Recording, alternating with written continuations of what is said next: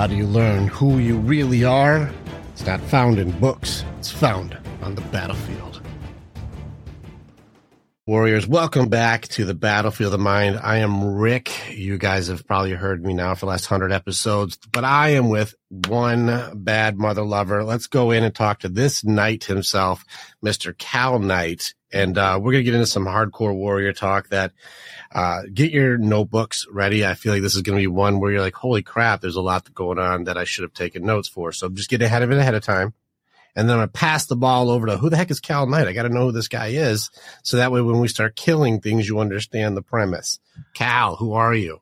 Hey, thanks, Rick. I appreciate it. So, to make this something that's exciting and succinct, I won't get into reverting back to my early years per se, but let's just say on this journey of self awakening and awareness, I've discovered that I'm much more than just this physical meat vessel that is relatively handsome and successful in the business world of luxury watches, but much more also a spiritual, eternal entity that is timeless. And, and it's been quite an amazing journey. I felt like I've lived 22 lives. Um, started out my career early on in sales, energy tech, and then elevated into the luxury uh, asset space with watches and cars, which kind of opened up my eyes to how wealth works. But I didn't come from a wealthy background. I didn't come from a wealthy family. So to change my mindset and start questioning traditional paradigms of what I was taught and what my environment told me I would be is where the journey started opening up for me and where I started cracking this cosmic egg of following my telos or my higher purpose. And as I continued to follow that calling and do things that seem traditionally per se risky, I realized that that's where the gold was. So as I continued to follow this like pull that I was feeling in my my soul, I unlocked meeting new partners, networking with amazing individuals who've accomplished some amazing things, and got into teaching. Uh, I started coaching folks in the uh, business sense when it comes to alternative assets and how to integrate that into their life and their business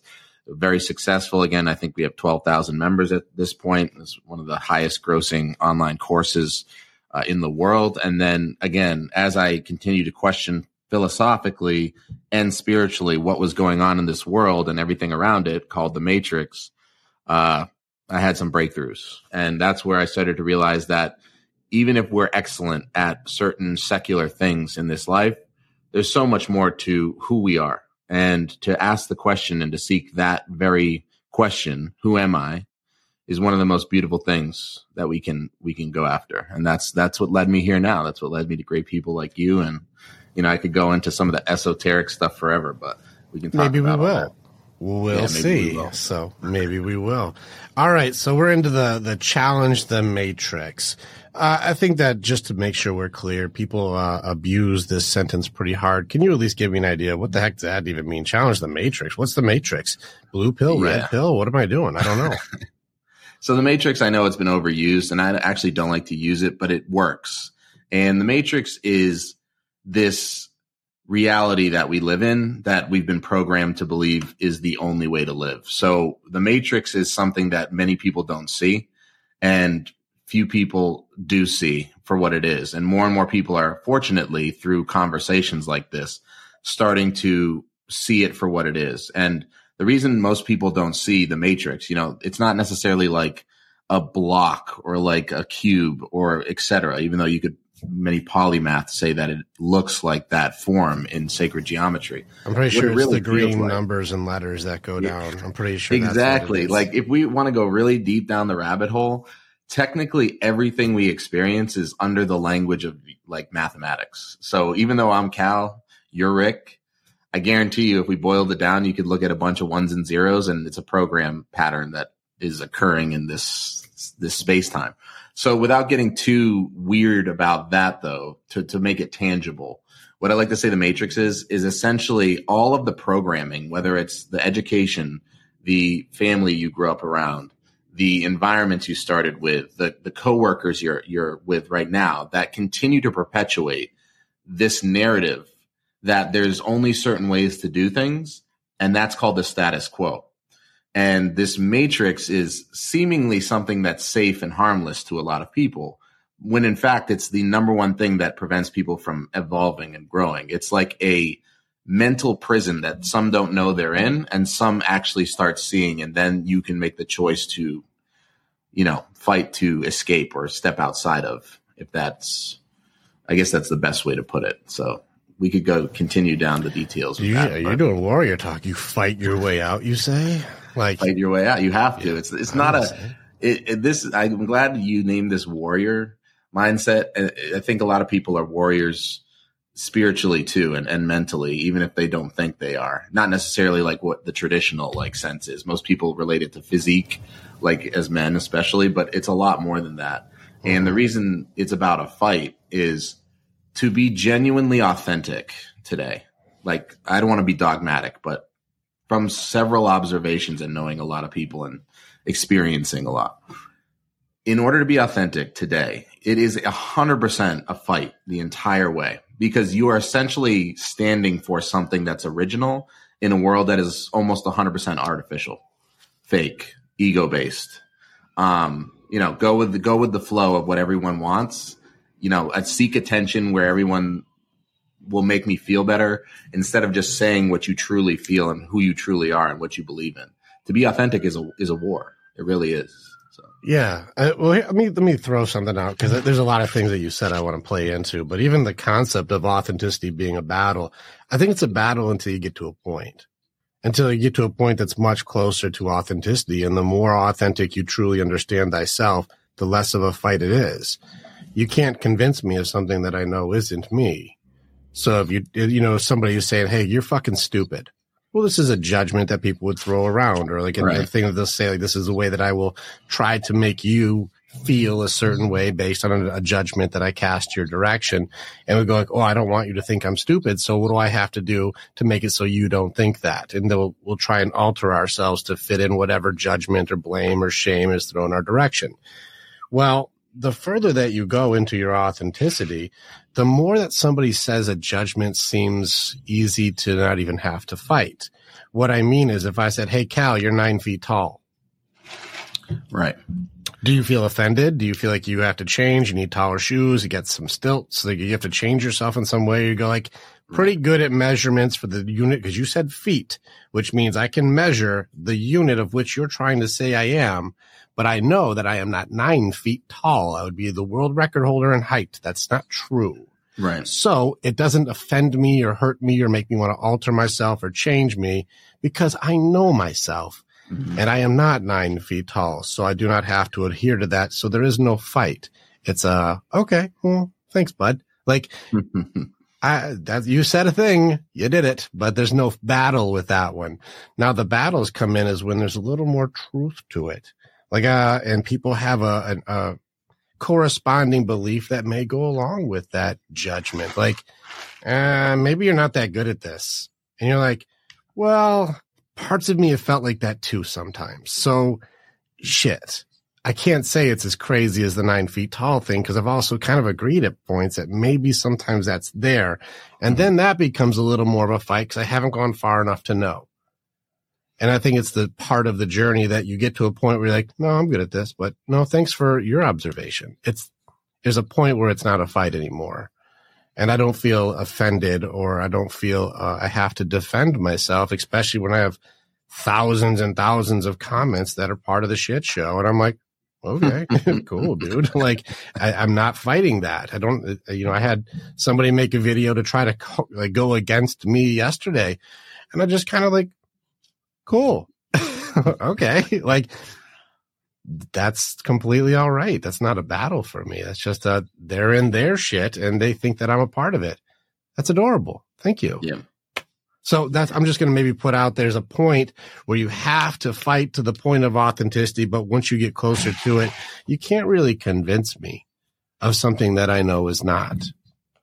Yeah, I like that. Um, and I'll add add to that, and then also maybe add in a perspective of it that helps people get to that point, because to, a lot of the triggers come from emotional based triggers, right? So when you said you can't argue, you could, but it would be silly to argue you're nine feet tall. Well, it's almost objective, and most people around you will also observe that you're not nine feet tall, and so the consensus or the collective consciousness goes, he's not nine feet tall, so you're wrong, so you're crazy. but if you say something that's triggering, like you're never going to be enough because of your father and you have deep seated issues with your father, then you are essentially programmed to basically re- you're reacting to that and saying, well, you may pretend you're okay. And then you start getting in your head and rummaging and you start going off the rails. And like you said, you want to prove so, to people that you are what you are or not. So I'm with you on that. It's a, it's a war of internal self. It's like finding your true self and being confident and in your solid state of that, uh, truthfully and being, being strong about it. But one of the things that's really hard, and it's a courageous journey too, is there are times when being authentic, it's not just about your triggers and your trauma and your healing. It's about, it could be financially detrimental to you to be authentic sometimes. And you have to stand up for that and be prepared to take care of yourself and your family and the people you lead and still remain authentic. So I'll give you an example. You may be in an office or a business venture where the person who's leading it is narcissistic and you don't agree with the way that they're handling things and it's not correlated to how you like to live life and do business. And you're making a lot of money together but it goes against your core values.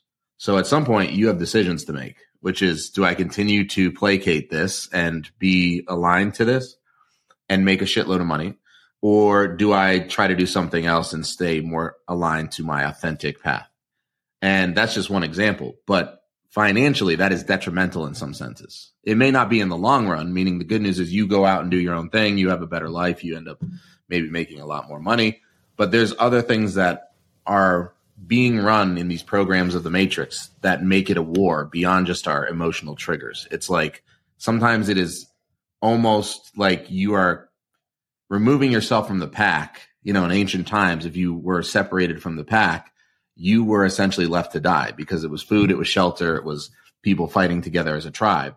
Now we have more capacity to live and thrive alone, but it's still that maverick mindset that's like, in order to be my true self, I actually have to be alone and not be aligned to the group or the herd. But it's actually detrimental sometimes because it causes isolation, loneliness, uh, the unique feeling that can kind of be a struggle, you know? So it's like this duality of okay, this feels great. I'm being my authentic self, but I'm also going to be, it's going to be a tougher journey sometimes. It's going to be lonely sometimes, you know? Like, that this is, this is part of the journey for the answer, but still not a solution. So I still don't know what it is. You're not wrong as there's a period. And with the, with the concept of tribal mentality at the moment, there is a period that people don't talk about where there is loneliness, isolation, uh, you're pariah, you're, st- you're kicked out, you're exiled. There's a, there's a moment.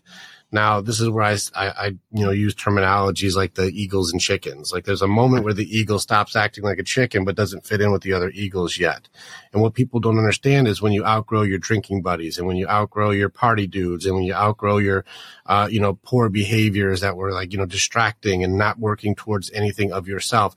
When you go like, you know what, guys, I, I love what you're doing and it's fun playing Call of Duty for 14 hours a day. I love it but I think I have something more I need to be doing. Mm-hmm. So I'm going to stop doing the stuff with you guys, but I don't yet fit in to whatever I'm going to be doing next. And I think people don't talk about that transition period enough because that's where you learn who you really are. It's the chrysalis phase that looks like you're not doing anything at all, but really everything is changing. Now, you don't get to go and hang with the caterpillars and then just go right to the butterflies. There's a part where you have to do this alone. Mm-hmm.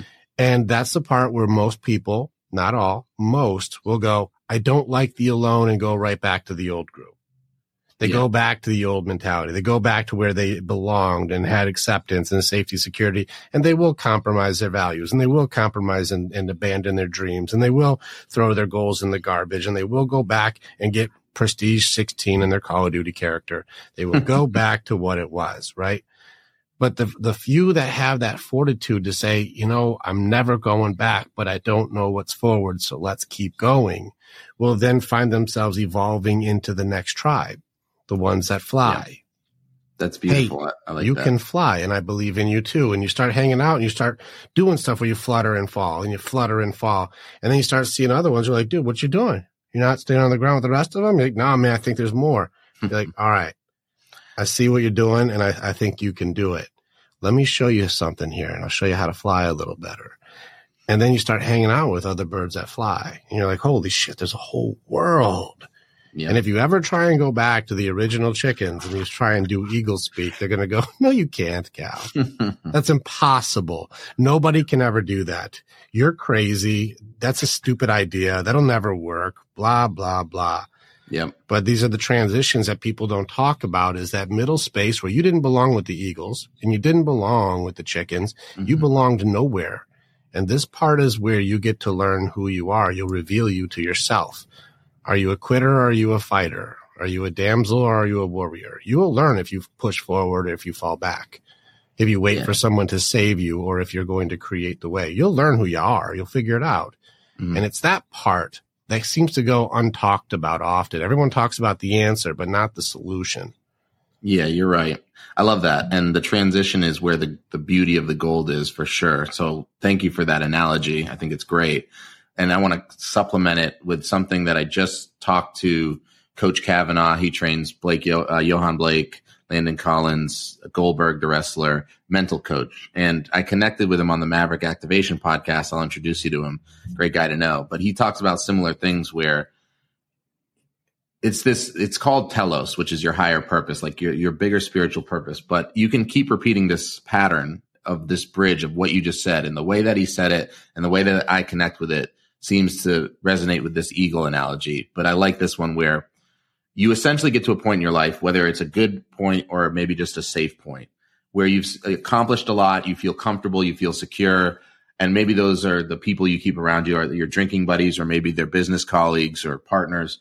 And you reach this little peak and you sit on the peak and you go, well, this is pretty nice up here. Like I feel good. I have my people. I make good money. I have a great job but there's something calling inside and it's like there's got to be more to this. Like maybe it's something negative that's happening to you where you like are drinking you're like i don't want to just be this person. I don't want to just go out and get drunk. There's got to be more. Or maybe you're living a good life but you're like i just don't feel like i'm fulfilling everything that i have the capacity to fulfill.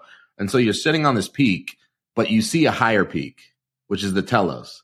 And in between this peak where you've brought these people with you that have followed you you now have a decision to make that looks actually really hard and, and scary because there's a giant valley that accompanies this next peak.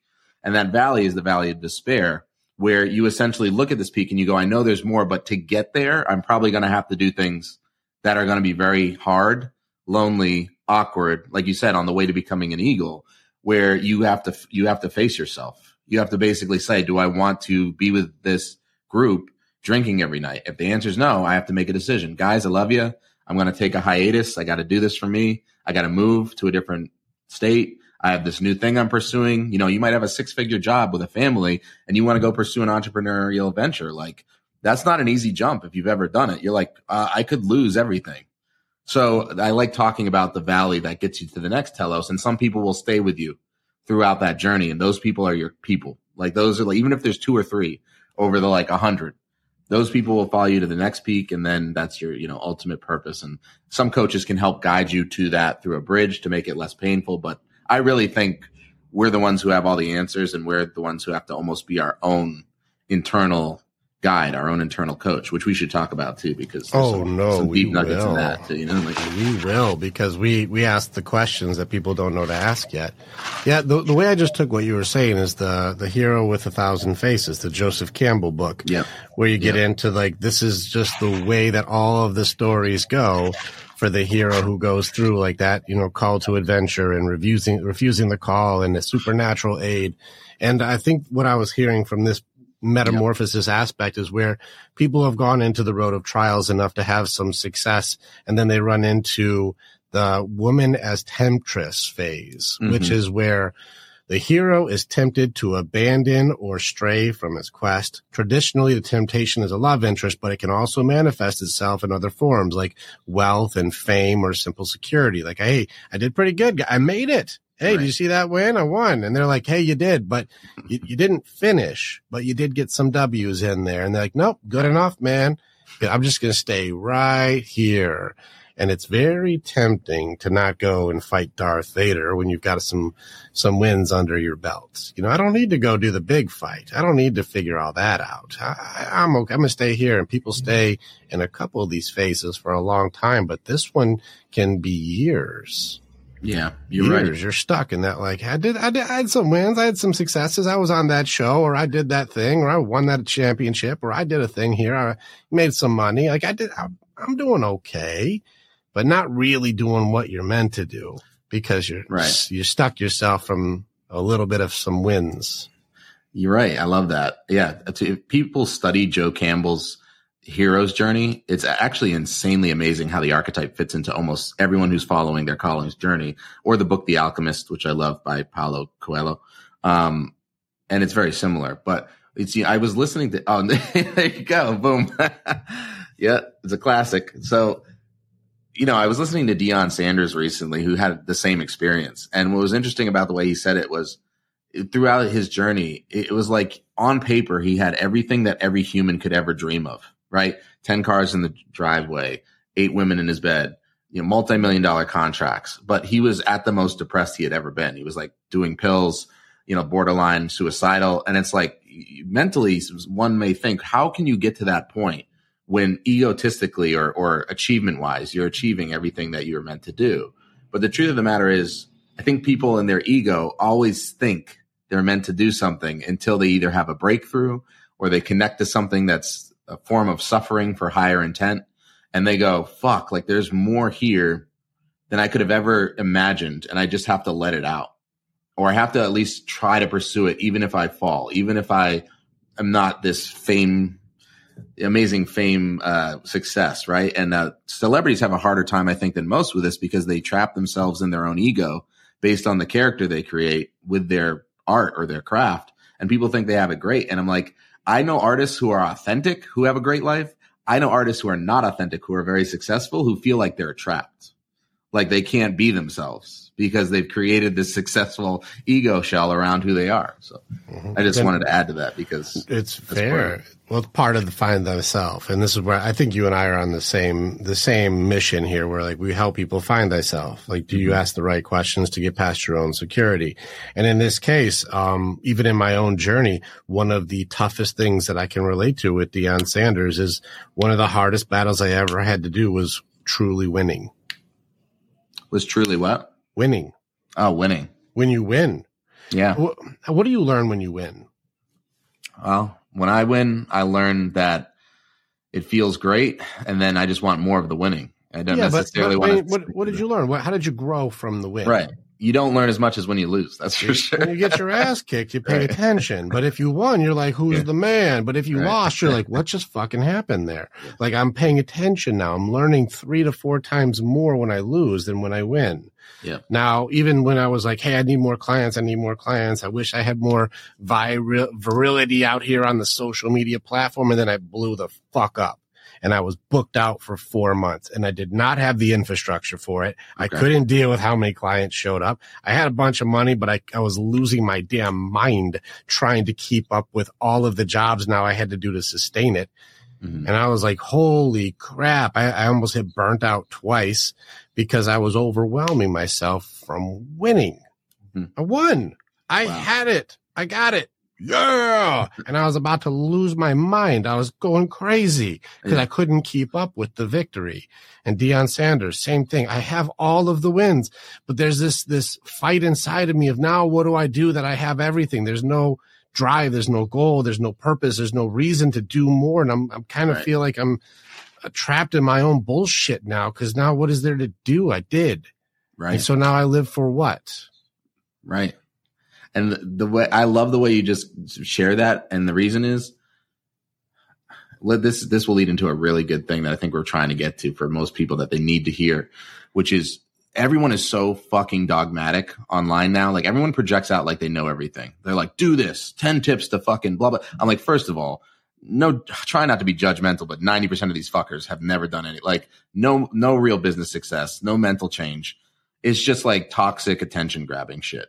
Two, I believe we are the only ones who truly know what we know and can find that. But we get there through the questioning. And the way you just said that was like, well, now what's left? Now who am I? Now what do I pursue? Seeking those questions and then following your own internal guide is is what opens it. We can't just be like, here, this is what you're supposed to do. You know what I mean? Like people want that. They want to be handed on a silver platter. This is your path. And it's Yeah. like, okay, great, that sounds easy, but you are the only one who knows what you're meant to do. And Well, if you they- don't ask the questions, how are you going to get the answers? You know what I mean? they Like, don't. And even still, there's so many traps in this question game. There's so many traps, especially in the answer game. You, I, I do agree with you. I've gone to the psychology conventions. I've gone to coaching events. I've gone to all these things. And I would be, I would be rounding up if I said it was even 10% truly have the gift for this job. Most just Really? want to share an opinion or have Yep. attention. Most want to just be the guy or be the girl and just Right. share like, Hey, here's what I want to share my opinion is. So it's a really difficult game to find the authentic ones who have really done it. And I've talked to warriors who are so fucking deeply connected into what they're like, they, they've gotten to the point that like, that's a real one and they don't advertise the same way. Oh yeah, The, no, the Eagles don't have to do the flashy marketing. They don't do that. They're like, I charge high dollar because I'm really good at what I do, but I know what I can handle and it takes an exhausting toll on me to do this expertise. right, Like I don't put it out there that way. I don't need to. So it's no different than when I trained. I trained MMA and I was out in Couture's gym, and you train with people like Martin Kampmann and people who are top five in the world. And you'd think that these like MMA experts are like, yo, hey, what's up, Cal? I can kick that guy's ass. I can kick his ass. I can kick his ass. Hey, you got a friend? I can kick his ass. I can kick everyone's ass. the people who are at the top don't even talk about con. They don't even talk about it. He was more excited about his two year old girl's birthday party than MMA. We didn't Yep. even bring up combat. He doesn't talk about that stuff because the guys who are really doing it don't have to be flashy. I don't have to convince you I'm a good guy if I'm a good guy. I'm a good person, Cal. Hey, Cal, I'm a good person. Stop. I'm a good person. Let me sell all of the reasons why you should believe I'm a good person. Well, good people don't need to sell you on being good. They're just good. And this is where I think this is where I'm with you is where most people out there are trying to tell you the answers. But again, even the last podcast I did yesterday with uh, a group of guys, they caught on very quickly that the answer is not the solution is something I say often, but sometimes it takes people a year or two to catch on what I'm saying. I'm like, the answer is not, it's not the solution. There's so many aspects of like, let me give you the 10 steps of the answers. Here's, here's you. Here's the other side of the river. There's a river between here. You want to be on the other side. And that's where happiness is. Go get your, go get it, everybody. And you're like, yeah, other side of the river. That's awesome. I know what I'm supposed to do.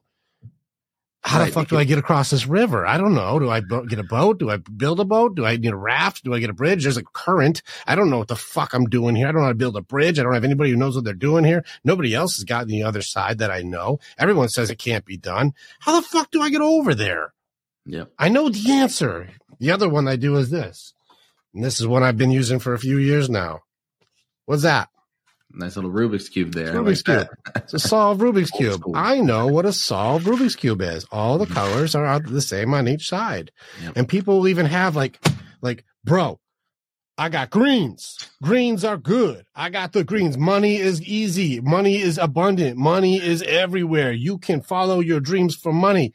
And the rest of their fucking cube looks like this. It's all fucked up. they don't have shit. They just got one side of the cube done. Yeah. And they're like, like, I'm just going to, I'm, I turn the back side all the time. I can't turn the green side though, because it'll fuck up Yeah. my greens. So I got to just do this side over here. I'm an expert though. Their Right. relationships are failing. Their their life is falling apart. They have no close friends. They trust no one. They hate themselves. They live in an imposter syndrome and they wake up having to dread putting on the persona of the money making character. So Right. that way they can be the big money Mike, you know, instead of being authentic to themselves. And you're right where people are saying, I know the answer, dude. I know the answer. 10 steps to a solved Rubik's Cube. One, do the greens. Two, do the oranges. Three, do the whites. And you're like, that's not how you solve a fucking cube, bro. Like the people Right. who know are like, Right. that's not how you do that. You gotta fuck your greens up to get the you can see done. through it a mile away. You're like, okay, no. Mm-hmm. I know exactly what that's a really good analogy too. And when you're talking about the river, you know, I think people sell the solution because of two reasons. One, it's sexier. And two, people are really desperate. Like, and I don't want them to be, but people are like have turned into sheep. Like they're like, just tell me what to do. And it's like, stop succumbing to some of these fucking demigods and just wake the fuck up and do what you need to do to save yourself because no one's going to save you. So I'd rather teach children or the youth or the future how to think than how then what the answer is. Meaning, instead of giving them the answer, like one plus one equals two, how to critically think about something so that they can come up with the solution five different ways and say, does that make sense? Should I be doing this? How can I pursue this? Because that's what we're not showing people is like how to critically question shit that you're doing every single day that is probably killing you or fucking up your entire life, but you aren't consciously aware of it. So just simply by moving through life subconsciously, your entire life is just predicating the pattern you're on like a track. Of and until you move out of it, of the past. Yeah. you're just you're like where's the answers and then some guru tells you an answer that fucking looks sexy and then you try it for a week. Why isn't it working? Okay first of all because you're different than those fuckers. Two you only tried it for a week. Mhm. three that guy only has the greens on his rubik's cube and you're trying to get all of them together you know what i mean? Like so i'm with you man. It's just and that's why it's good that you're putting this out and the real ones are starting to aggregate more and more i think. Like we're kind of the maverick activation the initiative term is like a spark. Like we're just trying to spark them to start thinking and, and wake up and get into fighting mode to be themselves. Because if they do, it's like a chain reaction. Um, wanna- but it's not ready for everyone. Cool, Cal. like- Cal, let's do something cool. I want to do something that most people don't expect on a podcast, and I want to do something badass. Let's kill stuff, something. Let's show people the steps to kill something. There are things that you have defeated, and you understand the stages that it takes to defeat it. Right. Now, if you could take something right now that you know people are are working through, could be fear, it could be anxiety, it could be depression, it could be anger, whatever it is. Pick anything that you know that gets in the way of people's shit that you're like, this is how you beat it. That's the answer. But this is the actual solution. You put one down, I'll put one down, and we'll make this a ten thousand dollar episode. I love it. I love it. I love it. So what right. would you defeat if you're like, this is what, if I can just leave people with this fucking solution. Now practice starting today. You now Mhm. have each step. What would be the one that you would like? This is the one everybody I'm going to hit you with today. I love it, man. Good shit. Uh, I'm gonna say ego, and I'll explain. So, I, I feel like ego is misunderstood. Ego, when it is mastered, is a tool, meaning it's something that you do actually integrate and use to elevate your message and get what you want. But it becomes an entire prison and block if you don't see it or if you don't know consciously that it's there. And uh, I'll use an analogy of a journey of someone who I think represented that, that most people know to help them understand how to dissolve the ego and then become no one. And Ram Dass would say, become no one, which I love. And I actually had a full blown ego death where my body dissolved in a mirror and I couldn't even see myself, which was insane. It was, I like this whole fucking thing I'll share with you. But How many mushrooms were you on? How much psilocybin zero did you much, take? zero You, drugs. how much mescaline was happening at the moment? some crazy shit, but zero drugs. So, uh, Kanye West is one of my favorite examples of this ego death and how to leverage ego. So, Kanye West is came from mid class, uh, single mother in Chicago, and basically was told no thousands of times when he was becoming an artist and a a rapper, and was put down and was told you can't do this, you're not good enough. Not only by people who are under him and the environment of those chickens, but eagles, meaning like producers and people who knew what they were looking at and basically said, You're not going to make it in the rap game. You're not an artist. And had to leverage the tool of ego to continue to pursue something that he believed in, that he thought he was gifted at to share with the world. And as time went on, he continued to follow himself instead of other people's opinions authentically and became one of the most successful, influential hip hop artists of our time. So as that escalated, you were like, where's this creation coming from? He's so artistic. He thinks so different. And people loved it. They loved 2004, six Kanye, like the best guy on planet earth. And then when he started getting too high up in the atmosphere, the ego started taking over, right? Because it was a tool that was leveraged to get to where he was. But when he got there, he started discounting people who cared about him and what they were saying. So he had close people saying, You're going too close to the sun, Icarus. You're getting too hot. It looks like you're being narcissistic. You're like, you're coming off saying you've, you've killed God or whatever. Like, I'm Jesus Christ. You know, cool, whatever. but at the same time, it's like, you can kind of sit there and go, well, are you? Maybe, maybe not.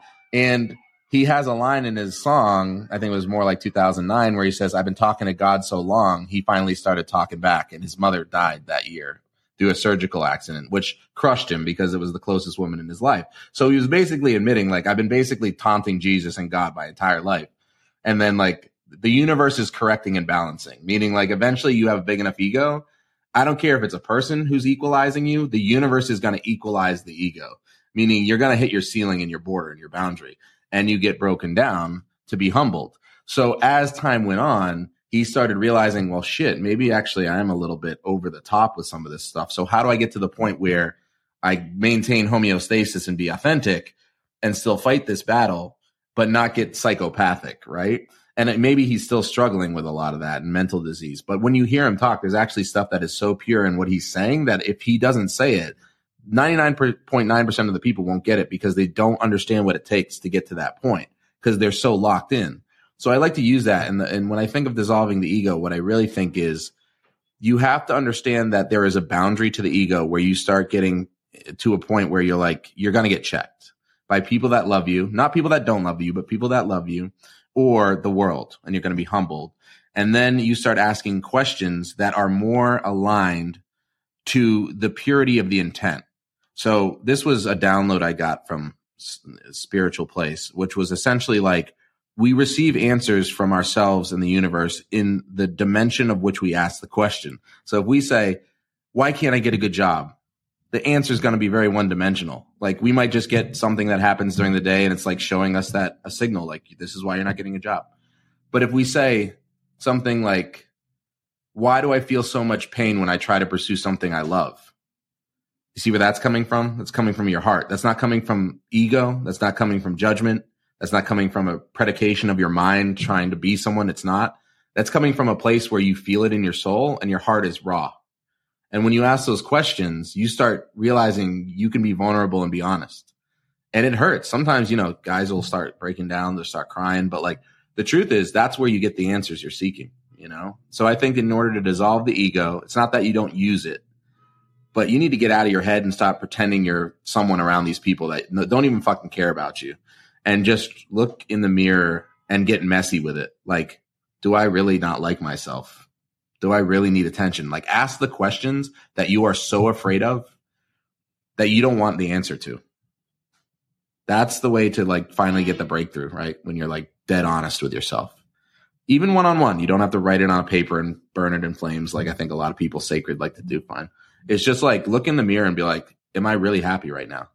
Do I like my marriage or would I be happier divorced? You know, like things that are like you avoid at all costs. So, and then you can kind of start seeing it for what it is and integrate it in a more holistic way. So. You want to see one of my skills for this? What's that?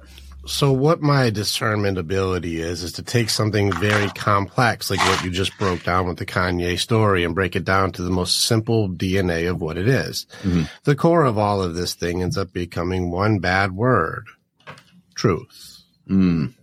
You yeah. said, are you willing to ask the questions that scare the shit out of you to answer? Well, what's the scary part of all of this? The truth. Right. Well, you have to be honest with yourself and the truth will set you free. I do not believe requires confession to another. It mm-hmm. requires you having authenticity and answering it to yourself. Are you a liar? Are you a cheater? Are you an attention whore? Are you mm-hmm. an addict? Are you whatever? Can you at least admit to you what is? And mm-hmm. it doesn't require blame, shame, and judgment. It requires honesty. And the reality right now, even the book I'm working on at the moment, truth seems like the scariest fucking thing in the world. Why do you think denial and distractions are so potent? Because the oh, yeah. reality in the war with what is is terrifying. And what I've found with thousands of interviews and worked with tons of people that handling the truth is the hardest thing for people to do. So you're saying ask the hard questions and answer the shit out of them. And they're like, oh, that's something I don't want to do. Mm-hmm. Well, what happens if you do it? You find the truth. Well, what's the truth? Then I'll see who I really am and all of the masks that I wear and the personas that I project and the badassery that I try and show everybody and the success mask I wear and the stoic mask I wear and the athlete mask I wear and all the cool guy masks I wear. Yep. Well, you'll see through the bullshit and realize I only have one side of my cube done. So fuck the truth fuck all of you. And if you even try and challenge it, you're an asshole because I'm going to hit you with blame, shame, and judgment because I don't want to be exposed for the reality of what I am. it'll make me not good enough. I love that, man. And, and so one of the things you said that I want to just highlight because it was really potent in that. Thank you for summarizing it. That was really what I was trying to say. Um, but people, like you said, how to. I think, like you just said, people look at like, like this like a scary journey of like judgment and and like it's a bad thing. But honesty in, with yourself is actually a journey of grace. Like it, it's like a journey of loving yourself, which is so interesting, right? Like I hate to be semantical. I did a two-hour training on grace with multiple people, and it became a massive debacle because the concept of the word grace itself has such a large magnitude because you want it to feel like it's forgiveness or understanding, but it's so much different than that. It is. And I've got guys who are doctorates in theology. I've guys who are, uh, they are pastors from the Dead Sea Scrolls. And then I got guys who are highly spiritual and not religious at all. I've got this huge spectrum of warriors who go, I think grace means something totally fucking different. So we use these words often, like you have to give yourself grace. And I'm like, wait, wait, if we do it, we got 20 guys doing 20 different things. So the forgiveness element or the understanding without blame, shame, and judgment element, we can apply immediately. But if you say a word that means 20 things, people are going to go, I think I did it, Cal but I kill. I, am killing myself here. I, I'm no. I'm glad you brought up grace, and the reason I use it, I'm not. Really, I'm not a I don't. I've been exposed to religion. I've studied religion, and I'm not religious. I'm very spiritual, and I'm very uh, critical, philosophical. I love the word grace for this reason now because I have had some earth shattering. Can't even explain until I look at Rosicrucian books experiences with things.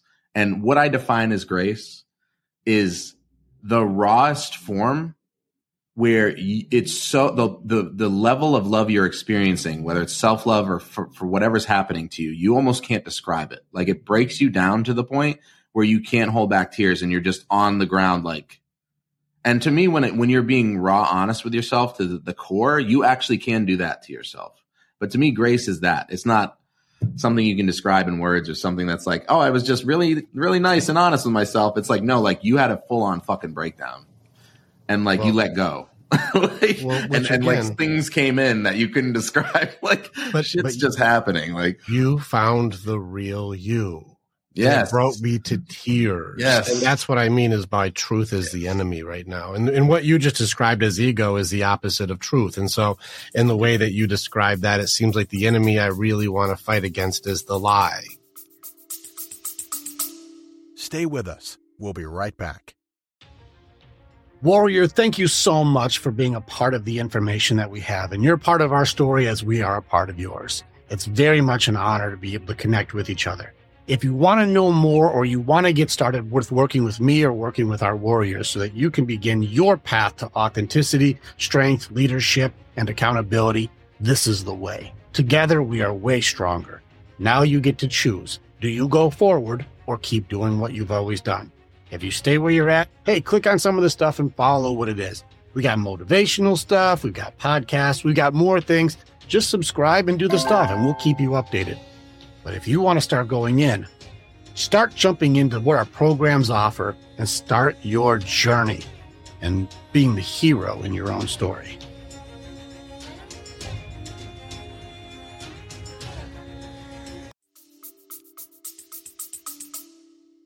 Yeah, or just see it for what it is, and just it's your brother in arms, but it's not a brother you want to align with. Because if well, we look at it negatively, then it's also like we're repressing it. Lies happen all the time, but if we're authentic, then we don't bullshit anyone, and we're living a true life, and hopefully we can inspire others to do the same. But we can't. Well, phases of belief because it starts yeah. off with that hap- he did that to me, and then like, well, wait a yeah, second, he did that victim. for you, yeah, yeah, you know, and then it gets into the aspect of the the piece that you're talking about, which is the elements. Where, just in case you wonder where I stand, I don't believe that a warrior is physical there are four elements to each warrior. We have mind, heart, body, soul. And so if you think that spirit is not part of a warrior strength, you're out of your fucking mind. Mm-hmm. So like, um, there are just different people who have a higher propensity for one side of the spectrum than other. You say you're a spirit warrior. I lean into mind and body. You're in spirit and heart. Which mm-hmm. one is stronger? if you think one is better than the other, you're out of your fucking mind Oh, because heart side and spirit side changes the world. Don't think that it's different. But like, you know, we need all elements. And so a lot of times people want to lean into who's the biggest, who's the strongest. Well, you're missing the element of purpose. You're missing the Right. connection. You're missing love. You're missing the elements of our emotions we repress into suppression. And so this, a, there's a, a, an understanding that you're bringing to the table that is a foreign language to how men are taught to be, which may be bringing you a purpose or a battle worth fighting. And Yeah, I, I concur. And so this is where people will misunderstand me because of the way I come off that like, well, it's not philosophical enough. And the psychology studies haven't lined up with your emotional uh, connection there. It's like, no, we are all four parts. And if you don't understand that, you're teaching one side of the fucking cube. Yeah, exactly. I love and it. so, and so I agree with you very much. When I opened up Spirit Side, that was a couple of years ago, everything changed. In fact, my entire purpose was redirected from just understanding Spirit Side. My heart side was repressed. I didn't even crack it until last Ah. year. oh wow. You know, Nice. because I didn't know that I was I was doing very well with just mind, body, and then I added spirit, but I didn't need the heart side until I started realizing that all the outlets I was using was still incomplete, and I was still feeling angry. And I'm like, I what am I that. missing? And I had a heart side uh, coach, a heart side warrior, go, bro, this you blocked off your heart side. There's a wall here. There's supposed to be a door here. And once we opened that up, I found inner child stuff, which I didn't know what the fuck anyone was talking about. I know, I know. Like, there are no Fucking inner child shit. here. Our parents Shut didn't deal with that shit. What? Yeah. I'm looking in mind. I'm looking in body. I'm looking in spirit. There ain't no kids in any of this shit. I'm like, no, no, no. And then where's the depression and broken heart? It was all on the heart side. So I give you full honors for that to say, I see you just challenged truth and lying directly through the armor or protection or prisons that people create through ego. Well played, warrior. And uh, you just said it. I know you want to add one too, but I want to highlight your cube reference again because I've found with the men that I work with, they all still look to the same side of the cube. That's the light side, right? So the warriors go, well, physical, I'm in the gym every day. Uh, money, business, I'm there. It's like, what about the relationships and your emotions, dude? Like the ones that you're hiding, you know, you're like, I think, I know you think you're good right now, but like, I see that shit boiling inside you and you're going to snap one day. Like, you're not Yeah. working on the shit that's the hardest, most ugly because it doesn't feel good. It's like, I don't work on it. I don't. Actually, Cal, I have it all figured out. Here's what I do. All of my sadness, I do not discuss. And so I convert all of my sadness into anger. And then I take the anger and I convert that into workout. And then workout is turned into progress. And then progress is now success. And so actually, I'm killing it, bro. Yep. You're 100% right. I did a whole episode on like the synthetic evolution of like this projected external evolution instead of just realizing just because you have new cars every year or you have a bigger fucking bicep. Like, dude, yeah, but you haven't worked on yourself emotionally or spiritually, and it's going to add up. It's going to happen. And Yeah, I- well- I, I, the, a good analogy I heard about this, I'm speaking of working out, is like if you work out every day and you break the muscle down over extended periods of time, by the time you get to the point where you're pushing, you know, big bench weight, you're going to be good and you're going to fight all these battles. But most people don't go to the gym every day spiritually and emotionally. So what happens is they just don't do it. And then something hits them like a fa- their father dies or like mm-hmm. their relationship ends and they break down. Like they go mm-hmm. spiral because it's like you just snapped your muscle. Like you had no fucking, mm-hmm. you didn't do it to yourself. You didn't build yourself up. You know, like you just avoided it, but it's gonna come for you. Like the day of reckoning is coming, bro, and like you're gonna get broken. You know, Yeah. You reveal you to yourself. And so you may have big biceps, but when it comes to emotional, spiritual, or even sometimes mental, you're very puny. yeah, You know, and you'll you'll have to carry the weight. You're gonna wish it was physical, but it's not. yeah. It's it's hard, but Well, I mean, if you don't train, it is. That's for sure. yeah, or Yeah, have or have good people like you. Like you said, when you start becoming an eagle or you honor that alone, Mhm. your electromagnetic pulse starts attracting other people of the same nature, and that's what's wonderful because we can have these conversations and support each other. Versus you get you don't get this level of support from certain people in your life. You know, I want you to fly as high as you can. I don't have any, we're not, no matter how we speak, you are in no aspect competition because the strongest warrior is all of us together. yeah, I like that. If you're spirit side and I'm mind body and your heart and spirit, like together we make a, the full yin yang there. So fuck with both Yeah. of us. I bet you can handle anything. I'm down. I love You, that. you see what Let's I rock mean? and It's like- and this is where it's like you see anxiety and you see depression and you see uh, the the excuses and distractions. They they don't hold up when your accountability hold, is with other eagles. Because I'm going, hey Cal, I'm going flying today, bro. You should come with. And you're like, I was gonna not. Ah, how can I pass it up? All right, I'm coming. And then like you did a thing you weren't gonna do, which made you hit a height you weren't gonna hit because together we're better. Right. And so that's what eagles and alphas do is they lift each other up. And people have a very wrong misinterpretation of I'm a sigma because I don't give a fuck about nobody. No, you're an asshole. That's not a sigma. You're missing it. You're messing it up. ASS. Yeah, you're assa. That's what you are. Assa. It's a, That's a it's a- Greek letter. we just made it up for you. But um, no, I, I really appreciate where you went with that, and it's cool to team up on those things. I'm going to go back in with your your own story. I'm going to kill one of the things inside the story. One of the things that that knocks people's motivation, kills their dreams, and destroys their self esteem, and can lead into a form of shame and depression. And it's one of the ones that had me beat down for 20 years until I cracked his code. And now we have coffee together every morning, and he's one of the funniest motherfuckers I know. And that's doubt. Mm, Self doubt and doubt. Doubt shows up in the funniest of ways, and I have a way that you beat doubt immediately. The warriors that I train to face doubt, they're like, I'm like, how you doing on doubt anymore? And it's like, no, no, no, he doesn't get me anymore. I know how he works. So he doesn't, he doesn't destroy me anymore. Kanye, he wants to be a rapper. Well, you can't do this. You're not good enough. You're never gonna make it. hmm Well, that's doubt. hmm And people don't recognize because sometimes it comes from people you love the most. Stay between the lines, Cal. No one's ever done it like that. That's probably not going to work. That's a lot of risk. Are you sure that's a good idea? Right. You know, and so people will start giving you cadences or give you, uh, which we'll get to in a second, the rhetorical questions. And let's just challenge doubt directly. The definition of doubt to know what it is is that doubt offers nothing but takes from you everything. That's how you can tell what it is. Hmm. So what do you do with that? What does that even mean? That's an answer, but it's not a solution. Well, let's work on the solution and we have to challenge to see if it actually holds weight here. So if I were to say, Hey, Cal, you want to help as many people with, you know, the Maverick Activation. You want to do, you, I have a goal, a dream, a vision. And people go, that's a stupid idea, dude. That's not going to work. What is my offer? Nothing. Nothing Yeah. with a solution. So, I didn't give you a better way to do it. I'm not giving you a, a an, an, any type of assistance to make it work. I'm not investing into your idea. I didn't give you alternative uh, paths to take. I just said that's not going to work. right. Well, there is no offer.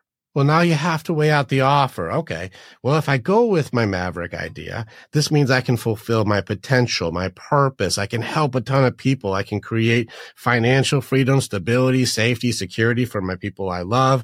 I can live a, a, a day where I wake up every day. I'm like, I fucking love doing what I'm doing. I can have a life that's worth fucking being proud of. I got all this potential on this side, or that's not going to work, which is a guaranteed absolute nothing. Now the choice is in front of you. You have to choose which contract to sign. Am I going to go with potential and Hmm. all of these things, or am I going to guarantee nothing? Well, which one do you choose, Cal?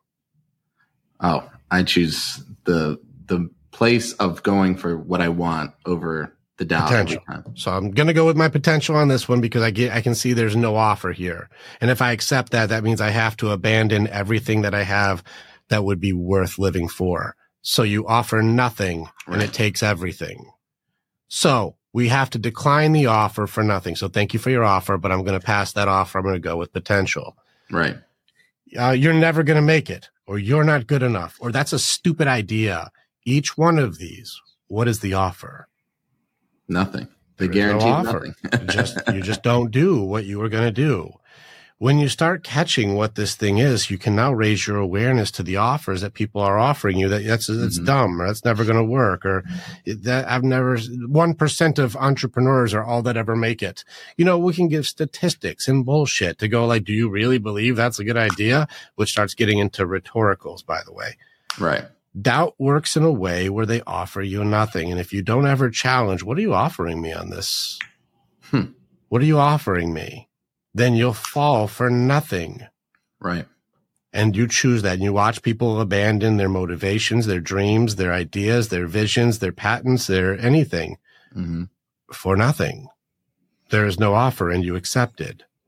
Where did you come to that conclusion? Did you have an aha moment in your journey of 20 years where you had yeah. I broke him. I broke him about five years ago. I figured his shit out. Ever since then, we laugh at each other. I had coffee with him this morning, and I keep going like, "You could probably do a better job of uh, better offer, man." You got to watch out though, because uh, sometimes they team up, and you know, if bar- bargaining gets involved, then they start going, "You're not good enough, Cal, but you could be if you had this exercise equipment, or this Ah. this shirt, or this cologne, or Yeah. this hairdo, or this these these designer whatever, or this car. You're not good enough, but you could be if." And then we start getting into bargaining, getting involved with doubt, or they team up. Fear, you add fear in without you create insecurity. So they team up. That's you know, so true. And Fear so is they, their, their redheaded step cousin hanging out with them. That's always, oh man, no, fear is a bad motherfucker. Fear ruins people. So if you understand how he works, you can beat anxiety pretty easily. In fact, I've helped a lot of people re- no longer require medication because they're trained, not because they train symptoms, but they train the core. And if you defeat that fear, if you know how it works, he's beatable. So that's a different training, but I'm going to say stick with doubt for a second because let's go into the rhetoricals and give people another weapon in their, in their box here. Let's go ahead and put a sheath another one. Well, what's the fucking point of doing all of this anyways, huh? what's the point? Everything just failed. What's the point? I'm, what's the point of this? This is stupid. You really think that's going to work? You really think that's a good idea, Cal? You really think so? These are rhetoricals that if left unanswered sound like doubt, sound like I should quit. What's the point? What's the fucking point? She doesn't give a shit. What's the point of me even talking to her? right. That's actually a great question. What is the point? What's the reason you're talking to her? Right. What's the point of me even doing this stupid business? No, that's a good question. What are you doing this business for? What's the point? Right. What are you trying to do? What's the reason you're doing it? It's a good question. And I noticed that people are super good at throwing questions in the air, but they're total shit at answering them. yeah, man. You're right. So a lot of times doubt will dress itself up as a rhetorical. What's the point? What is the point? Answer the question. I love that. So now in just that one thing with Kanye, you're never going to make it. You can't do it. Uh, this is you're you're not good enough. Those are all doubt. There is no offer. And if you accept the offers, you start sacrificing all of your potential and everything that you've ever wanted for nothing. Catch the offer and decline. And then if you ask a question that sounds rhetorical, like what's the point or why am I even doing this bullshit? Well, why are you doing this bullshit? What are you doing it for? Answer the question. You may find your motivation again. I love it, man. I'm gonna have to incorporate that too. And you just reminded me that beyond that, adding clarity to your life, which is huge for people on their path. One of the things that, that I noted as soon as you said it, because I was also simplifying like you do when you were talking, was that choice is actually what I think drives the most fear. You say doubt and fear goes hand in hand. the choice is, do you want to guarantee or do you not want to guarantee, but you want to find out? And it's the same thing as in the Matrix to bring it full circle. Do you want to take, I think it's the blue pill and stay happy and safe where you are? That's the guarantee. Or do you take this and never go back, but you don't know what's coming? And what scares the fuck out of people, the fuck out of people is not what this like it's I want to take the guarantee that I fail because it's guaranteed, meaning like I'm safe and I feel comfortable, right? But if you explore the next one, there's no guarantee. But the fear, I think, is in either failing and having to live with yourself, but that's just their mind, meaning it could be looked at as lessons. It could be looked at the most beautiful thing ever, but they're like failure or even more fearful of, which is amazing to me, how amazing you actually will become. Meaning like you do succeed to beyond your wildest beliefs and turn into someone that's like everything you dreamed and that scares the fuck out of people. like you actually could be this, the potential, right? Like Right. Uh, it's a it's a good conversation. Do you actually want to fight fear? I feel like we're we're making a ten thousand dollar episode right now. I think so. Like people have paid a lot more money than this conversation is worth for a lot Oh, less. For therapy that does nothing sometimes. Correct. We just I would just put tools down on the table that you can actually start working and building with immediately. So uh, it's up to you if you want to make this a twenty k episode and show them how we fight fear. I'm ready, man. You want to do it? All right, Cal, kill fear first, and then I'll show you how we kill fear in the Warriors way. So how do you guys do it? Well, how do you do it? And then you take both of our pieces, put them all in your toolbox, and then become stronger. I love that, man. Um, the way I kill fear is, and have killed fear, and most I train people to kill fear is to go to a place where you have to admit and face death, meaning you either need to make peace with the fact that you've already died or you need to make peace with the fact that you're going to, no matter what. And you can integrate what you believe in in terms of what happens as we transition into that, but it's not as relevant, meaning you have to stop focusing on what you think is an end period point in your life. That is something you are accumulating all this bullshit around you for. Like, I'm doing all this. And you just said the question, but why? but fucking why? Well, if you already died, if you already believe you have infinite capacity or you're going to transition and you're not going to be in this space time, then what's more important perhaps is saying, what am I going to do with my time here if everything else is already solved? Meaning money is not a problem for you anymore. And I propose that exercise saying, let's just say it paid you $5 million a year and you didn't have to do anything. Well, what scares the shit out of people is not that they're actually now financially cared for. It's that they don't really know what their fucking purpose is. You see what I'm saying? Because they go, Oh, I'll go on trips and I'll travel here. And I'm like, great. And then five years after you've traveled everywhere, what are you fucking, what's your purpose? And they're like, uh, and it scares the fuck out of them because they're like, I don't know why I'm here. I don't know who I am. So addressing these kind of like false terminal questions that we think we're living for and just getting over them. Like, okay, say you died already. What would you have wished you had done? What did you have wished you had tried? That's a great one when you talk to people on their deathbed. It's like, what do you regret? And most of them will say, I didn't love this person enough, or I, I wasn't gentle enough with myself, or I didn't go for that entrepreneurial venture that I really wanted to, even if it failed. I just kept safe. So it's like, okay, well, face death. It could be a spiritual death. It could be an ego death. It could be your own you know, self transitioning. It could be the death of a relationship that's toxic. But face it, like face it full on.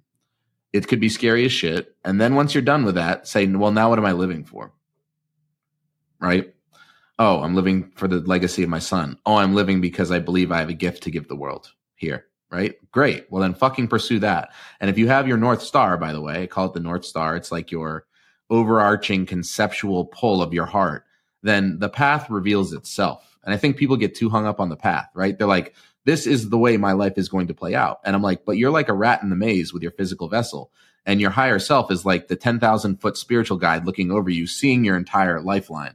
So if you can't have a clear link to that, which I can show people how to do, then at least admit that you can't see everything. And where the faith comes in is, do you know what your North Star is? And if you go, I feel like I'm supposed to help people awaken. Well, good. Then every decision along the path then becomes are you more aligned to that or less aligned to that? It doesn't even matter if you have to do something for five fucking years. That's a business decision. Because if you're generating more income to protect yourself to go live that art out, then it's aligned to it. But people get lost because they start chasing things like jobs or money or fucking relationships that aren't tied to the North Star and they're lost. So they're just like, well, I made more money this year, but I'm still afraid. Afraid of what? You don't know who you are. So fucking face death and then you'll overcome it. So I say face death in metaphorical sense, maybe even physical sense. People who go through like near death experiences come back and they're like, you know, totally different fucking person. They're like, mm-hmm. I, I care about people like Ebenezer Scrooge now, you know, like giving away mm-hmm. shit to people because they see what's important. So that's my spiritual aspect of it. I'd love to hear your tactical. Actually, yeah, I love this. This is very cool. So like, I because I, I, definitely have the tactical action aspect, and I love that you did the spirit heart aspect. This is cool. Yeah. All right. So you said face death. I'm going to try and get back to see if I, if I gathered my, my spirit side lesson from this. You said facing death and having peace with mortality. And this is where people look at fear as an uncertainty of, I don't know what's going to happen. I don't know what's going to happen. And so if you, and this is me simplifying, if you face your death, what you're doing is facing absolute certainty because death is certain. You are, we are going to die. And so right if you're afraid of uncertainty, why don't you face your certainty of all of it's going to end at some point, anyways? And yes, so, or or perhaps you fit. Yes, hundred percent, and you remove death as the sequence of what your purpose is because it's like they're building a path for this endpoint instead of focusing on the true purpose of why you're here and being present. Yeah, You see what I'm no saying? 'Cause You don't know when you're gonna die. You could die Because- tomorrow. You could die in fucking uh, thousand years. I don't fucking know. You know, like. Yeah, uh, with a thousand years, I'm a Highlander. But if you point. die tomorrow, does it meaning like if you knew you were gonna die tomorrow, how would you live today? I'd probably still shovel the snow and hug people. You'd probably be doing something crazy while you're doing it, though. Fucking handing out one dollar bills, giving hugs. Everyone gets a hug and a dollar.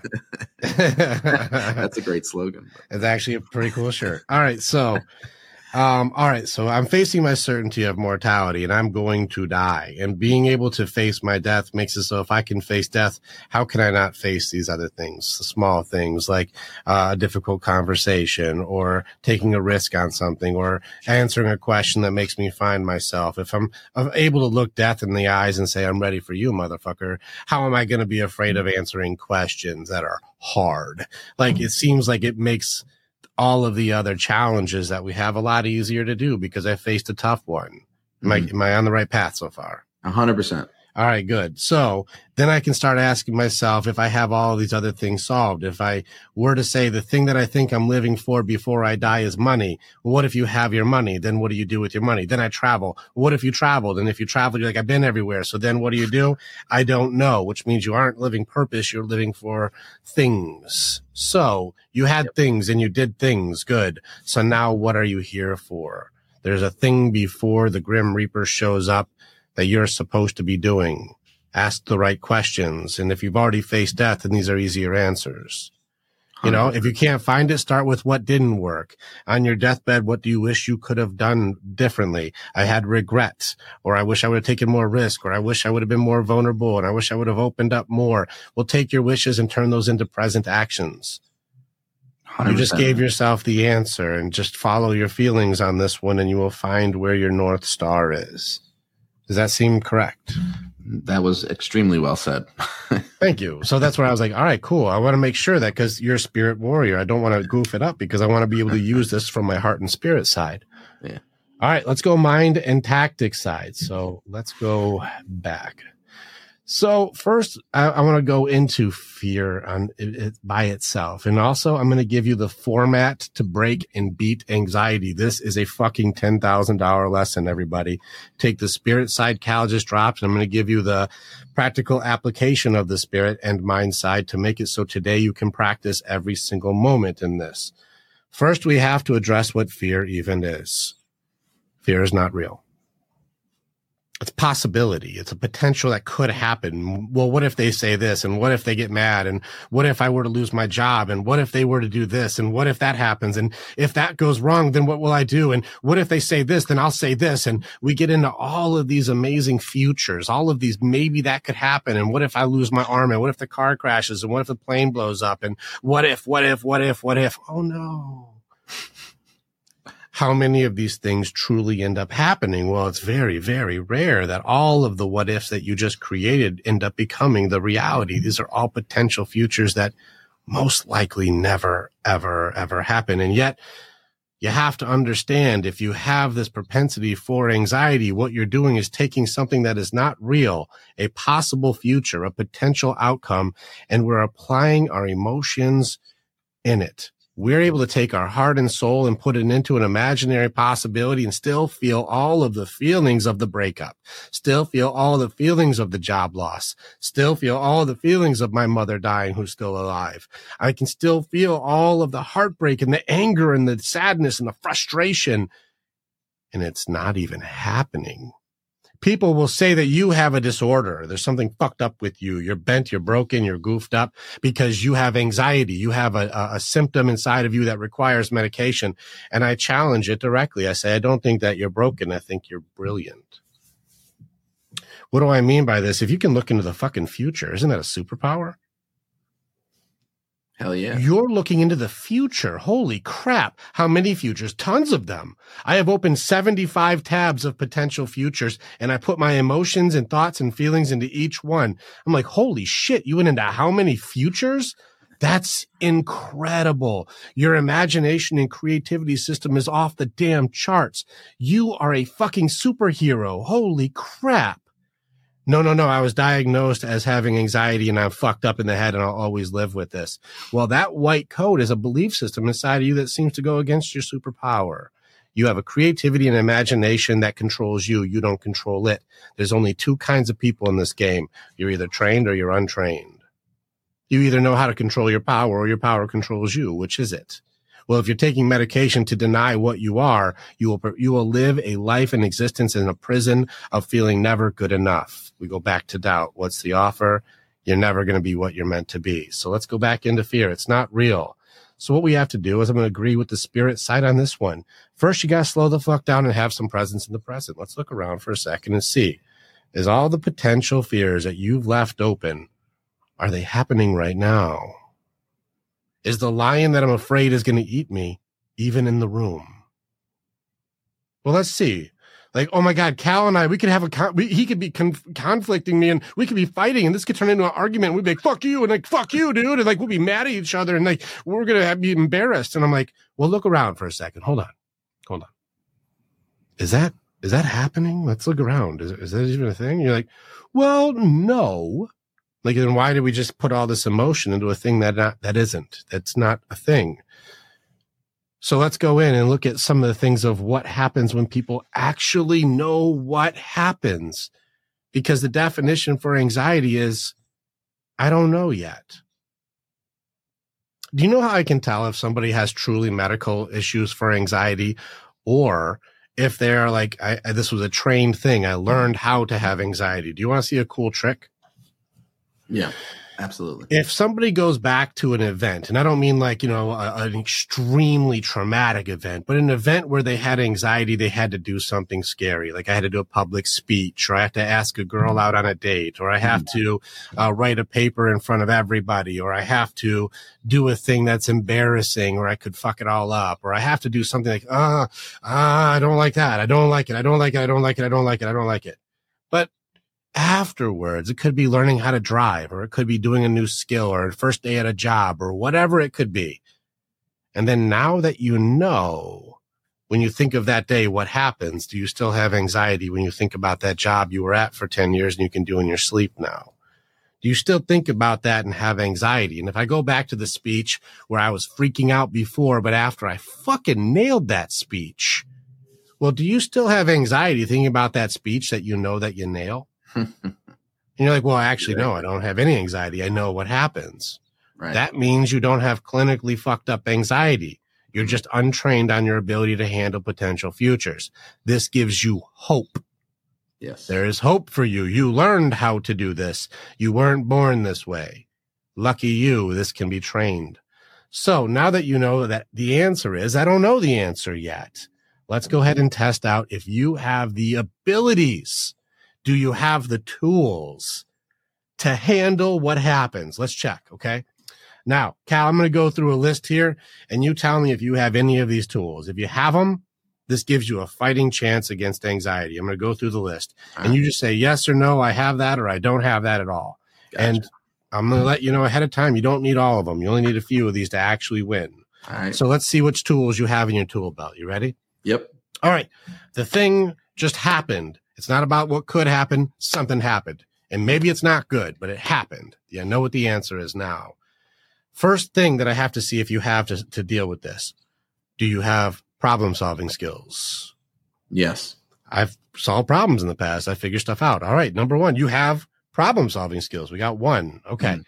Do you have creativity to think outside of the box? Like, oh, I don't know the answer yet, but I can get creative in figuring this out. Absolutely. Okay, we got creativity. So I got problem solving, I got creativity. Now, do you have any form of resourcefulness? Like I don't have it yet, but I can Google it or I can figure it out or I can call somebody. Uh, I've got resourcefulness. Yes. Okay, we got three. Now, support system. Do you have any people in your life who care enough about you to either bounce off advice or sort out a thing or have your back? Do you have a support system at all? Uh, yeah, a small yes. one, but yeah. It, even still, you have any. You have a support yes. system. So I got people I can rely on. All right. Healthy outlets, mind, body, spirit, and heart. I have outlets that I can do. It could be meditating. It could be working out. It can be writing. It can be crying. I don't care. Do you have outlets to make it so that the cup is full? I can lower it down so I can handle more information. Yes. We're good. All right, we got healthy outlets. Now, do you have faith that you are not the center of all that exists? there is more to this. And as a spirit warrior, I know the answer already. But well, we talked about ego, so I am the center now. you are, I am the, oh, my name is Cal the Omega. Yes. There's more the to this universe. than just you. There, you have faith that there is more than just you. There's more that will be there for you. Yes. Uh, higher power of whatever you choose. Okay. Now let's go off into a couple pieces. One of these is a math question. So let's see how good your math is. First, let's get into a, a an assessment of skill. You've been through some tough shit. Fair or not fair? Fair. All right. Now, through all the tough things when you were much younger and you had less experience, less knowledge, and less mm-hmm. understanding, do you have more knowledge, understanding now in the things that you have to face than when you were much younger going through the hardest things you ever had to do? Yes. Yeah. So we got more, more tools now. We're more prepared for whatever could happen. Mm-hmm. Now let's do a math assessment to see your proficiency. Okay. Mm. What is the percentage so far of your survival rate? A hundred percent. You ain't never died, brother. You still fighting. unless, unless I'm dying every night and being reborn every morning. even even still, you keep fighting back. You ain't never been taken. Still you're still here. in. You're still in the game. Yeah, no matter 100%. how traumatic, no matter how vicious, no matter how mean, no matter how much abandonment, cruelty, brokenhearted, emptied out, destroyed, used, abused, no matter what it is, you're still fucking fighting. You are hard to kill. Yep. Everything that's ever happened, you've survived all of it. So let's go through the tools. I've got problem solving, creativity, resourcefulness, support system, healthy outlet, faith in more than myself. I have more experience and tools in my tool belt than anything I've ever gone through. And I ain't never been fucking beaten yet. I'm still here fighting. Well, if you've got all these tools, instead of being paralyzed by all the possibilities, shouldn't I be a little more excited? Cause I can't wait to use all these tools. Yeah. Hell yeah. I'd be like, I can't wait like to gave see me a confidence boost again. You know what I mean? Yeah. It's like you forget all the fucking tools you have. You're like, why am I afraid of anything? Yeah, what like, are let's you? go. what are you afraid of? And let's have presence in the presence about yeah. it. And like, well, is the thing you're afraid of one of the things that are happening? So now that we have these tools, let's go back to your superpower where we're going into 10 or 15 different abilities. I'm going into all these futures, now 30, 40, 50, 60, 100 different possibilities that could go wrong. Right. The trained version of this is clairvoyance. Instead of going in with like, I have no control and I'm panicking. Let's go in and go, what am I supposed to learn from this potential future? Take these tools in with you and see what you would do if that did happen. And then you will inevitably hit a point where the variable of future stops. And what I mean by that is I don't know if there's going to be a new character involved or what sentences will be said or if somebody's going to do a thing that I don't know yet. So at some point, it's the fucking future. So close the tab. Like, all right, that's as far as I can go to learn what I would do in that. Close that tab. All right, let's go into this one. If she says this and then I say this and then I would do this, I would probably call my boys and go, what am I seeing here? And they'll give me good advice. So I'd lean on my boys if that ever happens. All right, close that tab. All right, what's going on on this one? Now I can go into the future and learn lifetimes of information and then close the tab and be ready for anything. Now, there's only a couple of them that would be like, this would be a total shit show. there's only a few that actually would Brilliant be like, futures. I got to be ready for these ones. These are yes. likely, yes. impossible, high probability. So I could be prepared but I got all these tools to be prepared. What I just did is took anxiety and turned it into clairvoyance. You're not broken. You're brilliant. Look into the future, learn the lessons, and then take those lessons. And you just grew exponentially with 15 lifetimes in just a few minutes. You have a superpower. You're mm-hmm. not broken. You don't need medication. You need training. And if you answered the first question where you said, I still think back of when I had to give a speech and I just had a panic attack, stay on your meds. But if you know that you nail that speech and you don't have a panic attack because you know what happens, this will work. Wow, man. Just so you know, this is 97% of people this works for. Oh, yeah. I believe it. It's, so, it's amazing. That's how we have to know, well, what is fear? It's not real. It's a possibility, but it's not happening right now. And if you understand what it is, you can do that. Now take the element of the tactics and the action of what I just did and put that together with like, well, why don't you go grand design and challenge your death? What happens if you die? You're going to face that shit. Face yeah. it face it, what this is going to happen. If you can have acceptance in this, this means when I go into possibilities, I'll go, well, I'm not dying in this one. I ain't never died and rejection isn't going to be the thing.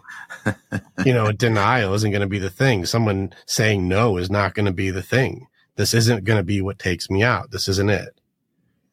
Man, this is amazing. I, I wrote down these notes too for myself to remind myself and to maybe add to some of what you said because you reflected mine back to me, which always gives new perspective. So, yes, please. Um, one of the most important things about all these tools I found is it's it was a similar thing to when I was really fighting and struggling through some hardship and I went to therapy.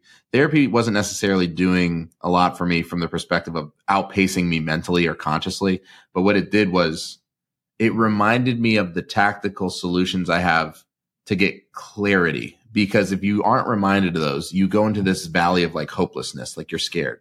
But if you revisit this, to your point, like not only was I reminded, I was like, why the I, look at this shit. I'm like, I can bring it, bro. Like I can take, I have all of these. What am I fucking sitting here being meek about? Like, you know, and then granted, I know some people will maybe be at a lower frequency and want to get to the place where they just feel com- more confident about that, which is great. So having the reminder of these tools is huge. And this has helped me. I've actually practiced what you've said. Uh, you know, been, it would have been nice to connect with you earlier in life when I wasn't doing this, but when I'd have big decisions to make, or I, I would do things like move down to be with my business partner, I would say, look, is it a practical probability that something could not go the way I planned, or that maybe it would be aver- adverse?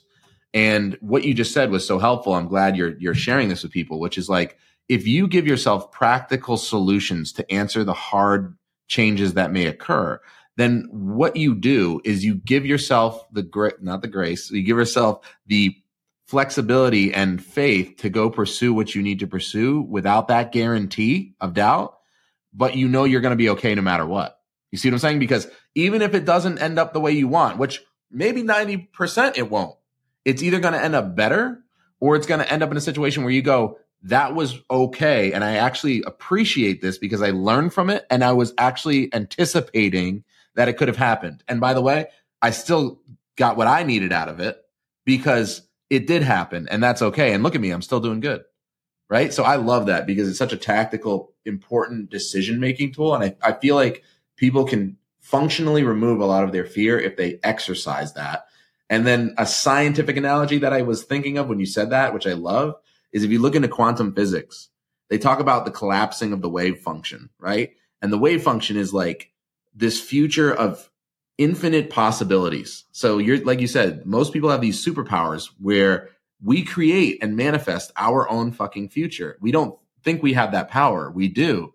But if you're constantly focusing on the negative aspect of it and you're rummaging in your mind, then you're just like perpetuating all these negative futures. It's like collapse the fucking wave function and focus on one that looks like your North Star that you want. And motherfucker, you're probably going to live that life. It may look different, like the path may be squiggly or some shit, but it's not going to be, you're still going to get to where you were always destined to be. And I love collapsing the wave function. So I think that's what you're talking about.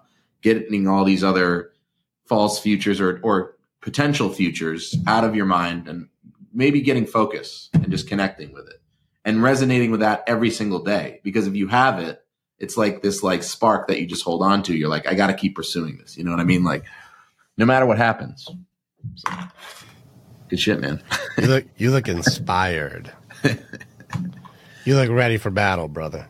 Uh, always. But that's awesome. More so pretty, today after this than some yeah, pretty pretty fun though. And so this is why talking to people like us is good. And people don't understand we do the real work. There's a reason for this. There's a reason for a spirit warrior. There's a reason for the tactic. There's a reason for body. Reason for heart. Yep. And this is also another thing I see where people lean so far into one side. Triple down on your strength, absolutely. But together we're always stronger. I don't deny anybody else's power. This is where I think people in the, especially you said the industry where they're like, my way is the best way. I'm like, your way is one way. Yes. 100%. It's like, tell me that you want to strangle artists, and I believe everyone's an mm-hmm. artist, without saying you're strangling artists. And the best way to do it is there's only one way to do this. I crack 18 eggs at 4 a.m. and fucking go. I was like, shut the fuck up. Like, are you kidding? Like 4 a.m. every day, bitch. I, I, sleep one hour a night. I work 26 hours a day. Like, 4 a.m. You're going to see my, my workout photo. Yeah. What did you do with your day, bitch? And I'm like, I don't know. I, I got up at like, like someone has some problems that they're not addressing emotionally here because you are over projecting hardcore. Like it's insane. is cool, man. Hey, you got the red side of the cube done. Good on you. Yeah. Yeah, so pretty pretty cool stuff. And so this is kind of fun to have these conversations. And I'll just be very open when I watch people who do this. Do you know who the best coach is? Mm. Like out of the world, you know the best coach is? I'd put this coach against anybody. Do you know who the best coach is?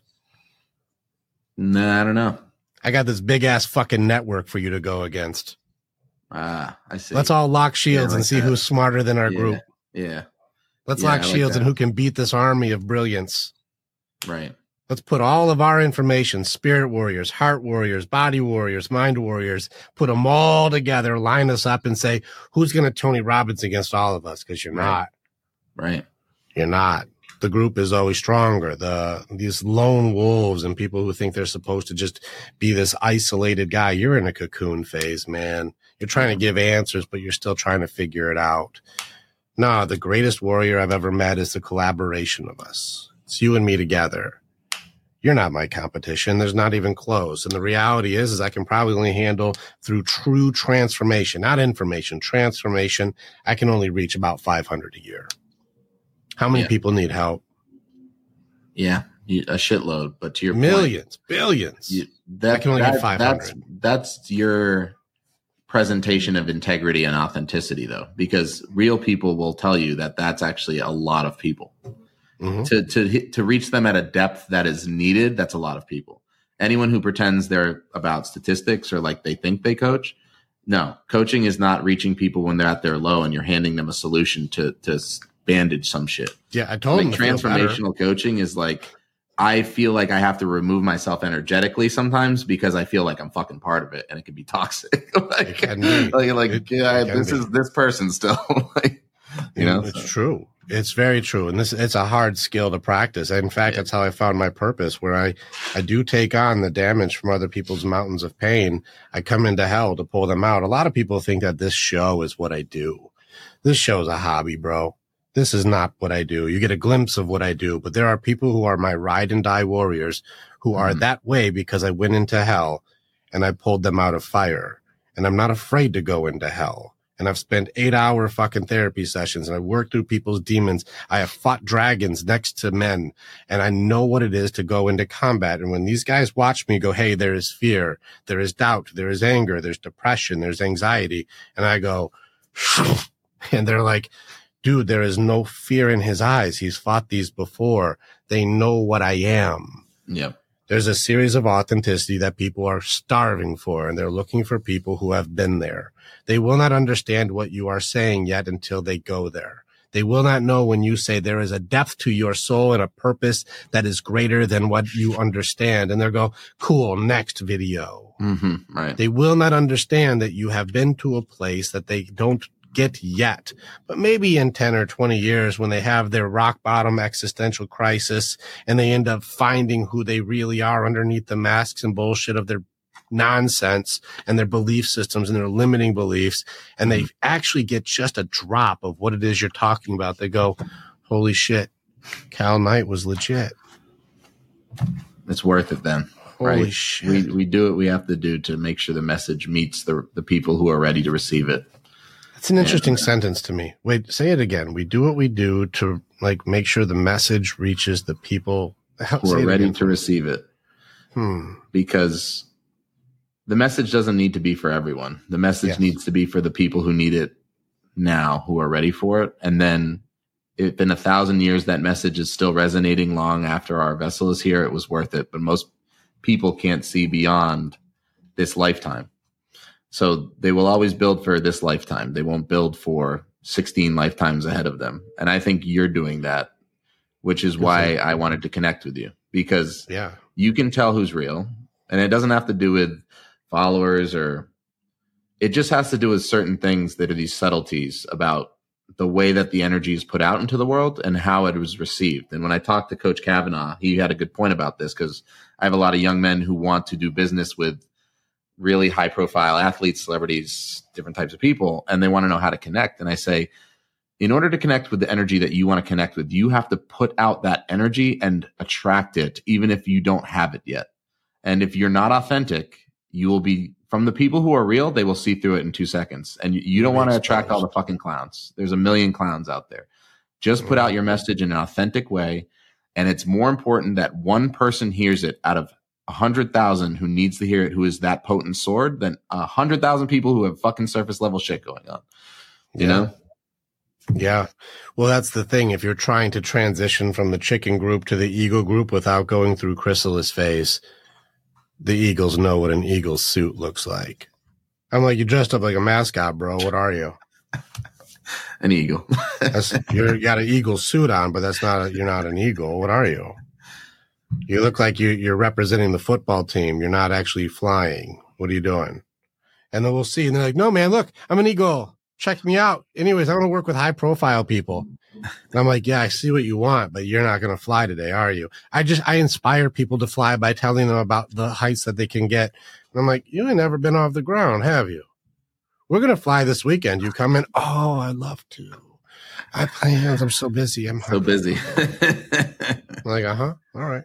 See you. No, I think you bring up an interesting element of something that um, working with men. I work mostly with men. I had women's groups, and I still have women clients, but mostly men because I, I there's I only work with women who are willing to fucking work because Right. it's warrior training, not damsel training, and a lot of women are right. waiting for the damsel responses. And I'm like, we train you to handle your shit, not for Right. someone to save you. Slow your roll. But here I am working with men. And there's a thing that men run into somewhere in their 30s to 40s where there's a shame stack and a legacy reality. There's a thing where you go like, how will I be remembered? Mm.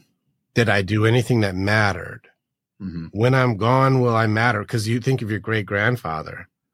You're like, I didn't know shit about my great grandfather. He had a whole life Right. he went through problems and solutions and heartbreak and abandonment and abuse and loss and pain. He went through all these things and I know none of it. That's how long his legacy has gone forward for his experiences.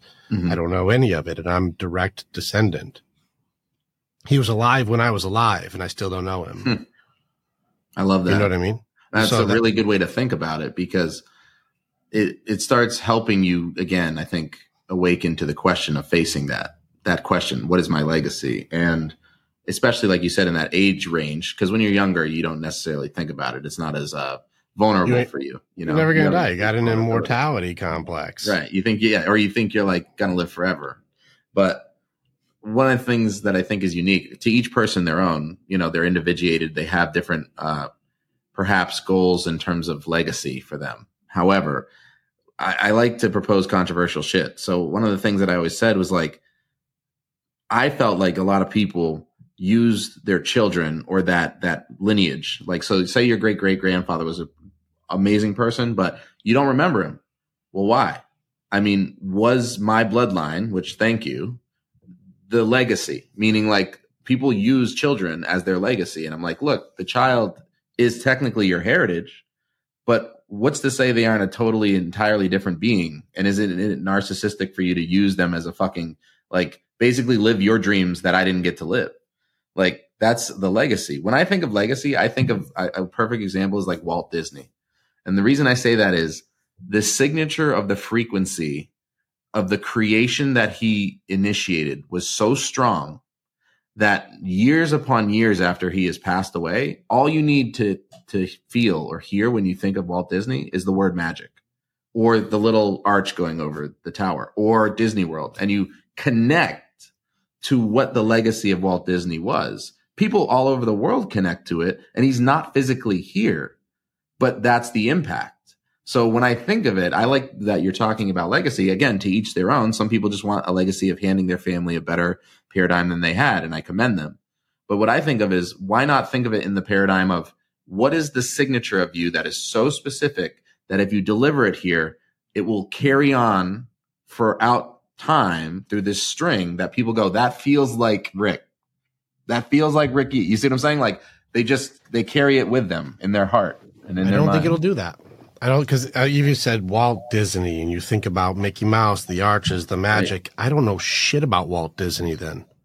I just know stuff that he had an idea for. but you still know him, and I know, he's not here. I know, I know of him, right? but I can't, I couldn't tell you an actual like here's something important about Walt Disney's character or his traits or how he was or how he handled things or his favorite food. I don't know Right. him. True. I don't I don't know Walt. I just know of things he created. Right. And I think it's interesting because even if you're not directly impacted, or perhaps you're not looking into what he liked to eat personally, I guess we could go down the rabbit hole. But my my Let's go- let's my little bit, thought yeah. process is like, do your does your personality matter as much as we think it does? Meaning like we again like to think that these things are important, but it's very like microcosm versus like what are we really playing a bigger role for? I may think I'm the hero of my own story until I realize that my entire purpose might have been to foster a whole new wave of people, and I had to remove my ego from it. So I don't know. So I, I like to think sometimes I know my purpose. Sometimes I just have to open up and realize maybe I don't. Yeah, that's, like- that's my personality. I like that you said rabbit hole after Walt Disney because it's very Alice in Wonderland of you. yeah. All right, so so with this, does my personality matter when it comes to legacy? I don't know if it does, but maybe. You know, it's one of those things where what do I believe my legacy is going to be? I have four more books that I'm going to write. I already know. I'm already working on the second book and I'm going to re- remaster the first one. So everything is a choice has to get boosted because I would kick my own book's ass at the moment. So I need to strengthen it. The next book is the map out of hell. And that's going to get into the oh. grieving systems of what we've got going on and how to actually fucking fight it. Then I have to get into identity. Then I have to get into values and love. I have to get into these different elements of belief and figure out how do I break it down the way we just did with doubt and fear. Each one has a way. And so there's a purpose for all of these things. Will any of that matter about my personality? I don't know yet because pros- uh, just looking at it, no. Won't matter who the fuck I am because the information may at least give people a roadmap to transformation if they choose to follow the map. There's an opportunity. It doesn't mean a guarantee. And so there will be a legacy left behind of information with potential transformation, none of mm-hmm. which they will ever know my favorite food. They won't know what I like to do. They won't understand the love I had for the people around me. They won't know. So those are there. But the other aspect of legacy is the things that I have shared and the things that I have connected and the things that I have taught and the men I have pulled out of hell, the women I have trained to be strong, the people who I have guided into their own authenticity, well, they will transfer a new set of skills and curses to their kids, different than the old ones, because we'll break those generational curses and fuck them up with new ones, hopefully less detrimental. But hmm. train our children to be able to know how to fight against their own things. Now giving people utility and hope this will last where they know that came from Rick for maybe their fathers or possibly their sons. After that, the information and skills and the, the abilities that I have trained, created and taught will be transferred without name. They will come from dad. They will come from mom. They will not come from Rick, which means my legacy of what it is that I have done or what I have built or what I have created will long surpass my name. They will never know where it came from, but the principles hopefully are still transferring forward to go, well, if you're telling me I can't do it, what is your offer?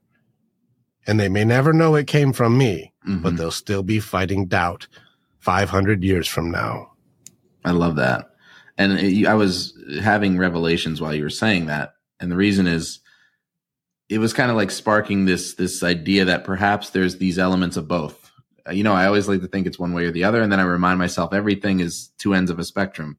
And when I thought of the nameless face behind the potent message of the information that could be so great that Rick is delivering, that's phenomenal. But then I also think of the personality too, in an individuated sense, and how the information is presented because you have an authentic voice. You're a unique human. The way you deliver values is different than the way Dr. John Demartini delivers values, who I just talked to. And I think of Robin Williams. Would Robin Williams's work been as unique if he wasn't so big? You know, like if he wasn't over the top. And so maybe it is both. Maybe it's a combination. I don't know but it's an it's a curious thing because maybe that's what helps make the message so potent for people and then they carry it on and make it their own you know what i mean like maybe the guy who quotes robin williams a thousand years from now is still quoting him but they're not living like he lived in that big but they still quote it you know what i mean so i don't know it's just interesting Yeah, sometimes I catch myself channeling my Robin Williams. Well, I'll go really, really, really, really fast. I'll just break this down, break this down, break this down, break this down, break this down, and then hard stop. make Yeah. you think for a second. And then you're like, fuck, dude, you just fucking just pummeled me with that one. That's cool. So, yeah. I like I that. love doing that stuff too. It's That's awesome. Yeah, pretty cool conversation. I really, I really do think I'm going to call this uh, a ten thousand dollars worth of information, and then say with with uh, Cal Knight, and then after that, I'll say the invoice is in your email. Love it. Fill them up. Fill them up, man. You gotta. Yeah, I've Ah. noticed that people like. um It's interesting to say that too. I know it's like a hype thing, but I, I loved this subtle difference when I started coaching, which was like people are afraid to ask for value capture, and people want to save people. But there is really a difference between people who give away free shit all the time and people who actually know what their value is, and people who will step up to to share that. And when I charge people, they're like, "Well, isn't that weird?" I'm like, "Actually, no, because the people who actually pay me have the dr- most dramatic changes because they're paying the fuck attention. Mhm. Doesn't mean I don't want to make things available for tools for for people. It just Sure. means when you're doing real dramatic transformation and you got like these guys in your DMs who are like, "Save me," and I'm like, "No," I'm like, Well, "You're no, no, I'm not saving you." like, there's a there's a creed to it that we have for the Warriors way, and um, every guy has skin in the game. Those who pay do pay attention, and so some guys can't afford it financially, so I put them to work. there you I'm go. like, you're going to volunteer then. You're going to be Right. helping other men. You're going to be doing a job then. Because what we do isn't free. But if you're not responsible for some element of your own sacrifice to be here, you will not do the work. And Right. quitting becomes a very easy sales pitch. yep. You know, and so I very much agree with you. I, I'm, uh, as far as businessman goes, I've, I would by definition in, you know, the world aspect be a very successful man. Am I rich? Um, I mean, my name is, that's about as close as rich is going to be. But as far as like, am I like a millionaire? I'm not. You know, we've made, you know, a few hundred thousand dollars, which is good money, but it's, you know, I'm not like, check out my Lambo. I have a fucking Hyundai Sonata hybrid. I just don't want to spend a lot on gas. Like, you know, so I'm not trying to flex in any way or shape or form and capacity of that. So my business element, I do know that I am undercharging for my value. I do know this. I know for a fact it should be 20K and I made it seven. I am way undercharging, Mhm. but I need to help real people. But it has to be expensive enough to go, fuck, that was enough that it sucks. And for most people, average income for America is 33K. If you put seven in, that's a legitimate chunk. You will take that seriously. Oh yeah. And so I put that there. But then I also have elements of things that I do where the skin in the game is not a one sided game here. right. Every single month, I talk to guys who can't afford it. They cannot, but they will fight through fucking hell for you, but they cannot afford it. And so every month, I put my $7,000 in for somebody. We that. all have to put skin in the game for the creed and the warrior's way. I am no exception. Trust, no blame, no shame, no judgment, authenticity, willingness, skin in the game, protect your pack and challenge everything. Our creed is solid and I cannot break it myself. That would make me a, a unworthy leader. And so if I tell you to put your skin in the game, I will put mine in too. I love that. You know what I was thinking while you're saying that is like imagine these guys. You know, it's always like it's I don't have enough, which I disagree with. Meaning like everyone's resourceful enough, like you said, whether it's a value trade or money. Mhm. But they'll say that, and then they'll spend two hundred fifty dollars a week drinking, and it's like no. Again, no. I mean, I have drinks. I'm not judging. I'm just saying, if you sacrifice two hundred fifty dollars a week and you pay that to this, you would have 7K. So shut the fuck up. You just don't have your priorities straight. But it's always a narrative around what, and that's why, I mean, again, money is just one of these tools. I mean, it's a construct. I don't believe in the intrinsic value, but it is important because we live in that world that Mhm. people who stay in those paradigms always make excuses. Meaning, like, if you want to fucking level up, you need to change the fact that you just can't prioritize certain things. like, but the best lies are 95% true. And so they're true. They'll go, they'll go, Cal, I don't have the money in my account. Fact. That is a fact. right, I don't want to talk about why, right, but it is true. I don't have the money in my account. And that's, you can look at my account, tell me it's not true. I'm like, well, let me look at your transactions. Whoa, whoa, whoa, whoa. Hey Cal, I don't have the time. I don't have the time to hang out with you, man. I would have called you, but I was just so busy, man. I was so busy. I'm, I'm really sorry I didn't call you. You're like, yeah, no, that's true. That's true. You were busy. Let me see your screen time. Right. You're like, two hours of social media, bro? You were busy? Like, whoa, whoa, I was doing something. Les Yep. Brown says we're the most, we're the busiest people that ever lived. We are the busiest people who ever existed. Don't confuse that for productive. Hundred percent. It's a coping mechanism. I, I, you know, I, I love this because we talk about you and me talking about this. I've had episodes on this. It's like everyone can use these things that look like growth and disguise it as the fact that it's really just a distraction and a coping mechanism. Like, Mhm. you know what I mean? And I still do it to this day. Like, I have to catch myself and be like, stop, stop, stop, stop. Well, if if you've abandoned your your stuff that you know you have to do, you know, and this is why I say like, are you too busy? You're not. You're not too busy. It's just not a priority, and it's not Right. not even meant to be a judgment. It's just that isn't. And if you ever try and to to you know trigger some sort of defense or coping mechanism to convince me otherwise to control the narrative, that's you being exposed to you. Right. And so a lot of people will miss what I just said, but that shows people's like, that's you. You, I just saw you. You don't see you, but you Right. want to convince me of what is by omission and by convincing through lies and or defensiveness, anger, shutting down, walking away from the conversation, suppression, hiding, uh, trying to, um, over explain and control the narrative through negotiating. I'm going to convince you in some way, shape or form that what I am saying is true. But if you ever challenge my excuses, you will find a reaction. And this is where people get in their own bullshit. The You story, know- the story. Yeah. Do you know what the so hardest, the hardest curse that I found on the map is? The whole, the hardest battle, the most diabolical motherfucker on the map. Like, and this is something where I'm doing a training on this. You know, I don't even know if this will work. Every time I do this, it fucks up. So let's chance fucking up. Where do I have where I can share the screen? I'm going to do something with you. This is, I'm telling you right now, this is a $10,000 Oh, conversation. nice. So this is my map that I use. I have a training on this on the 25th this Okay. month that I'm doing for like 20 bucks. It's already almost sold out. I only have 300 spots and it's already almost done. Nice. So cool thing with this is if you are, you are subscribed to my Patreon, you get in for free. I think it's only six bucks or you can pay the 20 and don't subscribe to shit. I'm happy either way. Mhm. So in which case, this is where I get into the element of like the, oh, let me go to the right part. The element of what parts of us are in what. And so we're talking about fear, excuses, doubt, distractions, denial, bargaining, anger, depression. We get into all of these elements of ourself that like, what are we? How do we operate? What are these things? Mhm. Now, when you look at these things, people would go, man, like who's the toughest on the chart? And they're like, man, I'll tell you right now, man, depression fucked me up. Depression had me locked down. Or some guys are like, oh, I'm fucking angry all the fucking time. I want to fucking kick everyone's ass. Or you're going to go into, man, fear has had me in anxiety. I have been locked down. Or like, man, I can't believe in myself. I had no motivation. My feelings are fucked. My beliefs are I can't even achieve a goal or a dream. I am shit. Like doubt had me locked down. And you're going to go, man, yeah, those are tough. Those are tough. Who's the baddest motherfucker on this thing? Bottom right, big circle. It says the enemy within.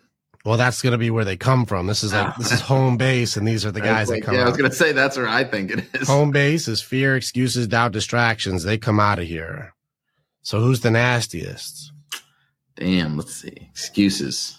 Excuses are nasty. Excuses are. They stop you. They make you believe your bullshit. Excuses are definitely a nasty motherfucker. Excuses are beatable though with exposure. Distractions. Distractions is really tough. Satan loves distractions. You know why? Every single time he plays the game, he's going to give you what you want. Right. So he comes in through distractions, get a free pass because they come in through what make you feel good. That's why social media, shopping, pornography, uh, you know, playing video games, doing bullshit, drinking, uh, you name it. Anything that makes you feel good for a moment comes in through what makes you, that feels good. I'm, come on in here, get in here. It feels good. Damn. even- I just saw that you put something under love that says highest source of pain, which was interesting.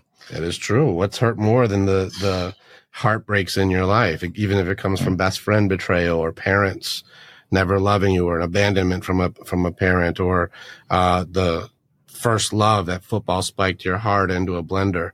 Like, yeah, love hurts. or just loving yourself, you know? Just, hmm Oh well, good luck with that. You have to know who you are first.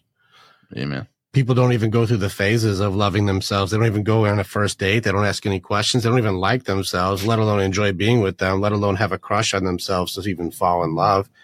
They don't even know who they are. You know why they don't know who they are? Because of the nastiest fuck on here. I'm excited. Denial. this this one thing i have not met one woman yet who doesn't have this as her core piece for existence. And i haven't met a guy yet who doesn't suppress and deny his emotions in some way shape or form. Interesting. this one thing do you know what this dresses up as? Protection. Yeah, I can see this that. is how you protect yourself. This is the mask that we wear to make Huh. it so you believe I am better than I am. This is the thing that I do to make sure you approve of me and you accept me. right. If I were to have a party with bargaining, anger, depression, fear, doubt, anxiety, if I were to bring all these at a party, denial would come early with beer and food and help you decorate. right. Denial would show up to say, this place looks like shit. Let's make it look fabulous. So that Right. way people love you. Well, I feel like denial is the ego and and uh, acting as part of it, right? Because it's like when when you're talking about this, where I reverted those messages of the story, because everyone has a narrative, is protecting the ego. Like people will do more mental work and spend more time, energy, and money to protect their current paradigm of their story, which is denial, than to just accept the fact that maybe it's true, right? Like if someone tells me, Correct. hey, you're fucking slacking, you're better than this. And the trigger comes out. Then I go, judgment. no, I had to sleep. No, I had to do this. I have this story. I have my kid. I have the blah, blah, blah, blah. Like six trillion fucking words instead of just being like, maybe I was slacking that like, well, the the warrior's way definition of denial is the war with what is. ah, interesting. So some things are, some things aren't, and so I have to challenge every judgment. Sure. In fact, if I were to choose an enemy right now that I'd like to expose in front of everybody, it would be judgments itself. I like that. Judgment is a system of control. You're fucking slacking, Cal. You're not doing a good job. That's two judgments in one sentence. Right. You know, and this is the way that I try to control you to change for what I want you to be because I have thrown an opinion out that you should conform to in order for me to approve of who you should be. I will let you know who you're allowed to live as. Right. From another. And then the people do it to themselves. And they say, I should be, be- I should be doing this. And it's like, Yeah. should is a judgmental word. Correct. or two is also, you're too fat, you're too skinny, you're too tall, you're too loud, you're too whatever. We're going to just say a two thing that's also a judgment. I just make Right. one up. yeah. you know, and so we just throw shit out there to throw out opinions of what I think is it should be like, and you're too much or too little of. We just throw shit out there, blah, and people try to address or change or adhere to whatever that is without challenge, without question. And so, in order for me to be accepted, approved of, loved, and appreciated, what do I need to sacrifice in my authenticity to match what you want me to be? And I will change to be that. If you don't like these sneakers, I'll buy better ones. If you think I need to dress this way to look like success, then I better buy that shirt. If you think I need to act or talk this way, then I'll work on my cadence and delivery so I can fit in with you guys. I'm going to put my eagle suit on so that I can look cool in my fucking jet plane that I photoshopped myself into this is going to be well what did i sacrifice of my authenticity to try to convince you of and tell you this is truth? This is the war with what is. This is denial. I am fake. I am a fraud. I am not honest. I am not sincere. And a lot of times the pain from the sacrifice of what i've had to become so that you like me is too heavy to face because I risk massive loss, perpetuating the reason I'm even in denial in the first place. So I need to feel good. So in order to feel good, I'm going to do anything that numbs the damage from me trying to live an imposter's life. So I'll drink or I'll smoke or I'll vape or I'll watch porn or I'll, you know, watch TV all night or I'll eat food emotionally or I'll, you know, online shop or I'll uh, be on social media all night or I'll talk shit about other people. I'll do anything that makes me feel good, even if it ends up having a consequence or cost that does more harm. Denial plus distraction is the recipe for addiction. Interesting. I love that. So if people come at me with addiction issues, people try and go into, let's start with identity. My name is Richard and I'm an alcoholic. No, the fuck you are not. My name is Richard and there's something inside of me that hurts way too much to address. And since I'd never addressed the core of or the reason I do not feel good with who I am, I distract myself to numb myself with alcohol so I can get through the fucking day. Mm-hmm. Well, why don't we go and tear the thing out that makes you hate looking at yourself? So that way I don't need to feel good or numb myself for something that isn't there anymore. And right. if I have a belief system that says I am an alcoholic, like AA says, then no matter what I do to beat it, I am still calling myself an identity of an alcoholic. Understood. Yeah. That's well, interesting. The words we use matter. Yep. In which case, the war with what is denial is the nastiest motherfucker of all. Mm. And that's just one element. You want to play the ladies side? I got one for the ladies. Let's go into the pieces for what is makeup. That's like just basically a form of admitting denial, like every single day. It's whoa, Cal. It's enhancing. whoa, whoa, whoa. That's me enhancing myself. Hold on now. Yeah, let's look at it for what it is. First off, let's go off of what makeup is. What's the word makeup? If I were to make up something right now, mm. what does it mean?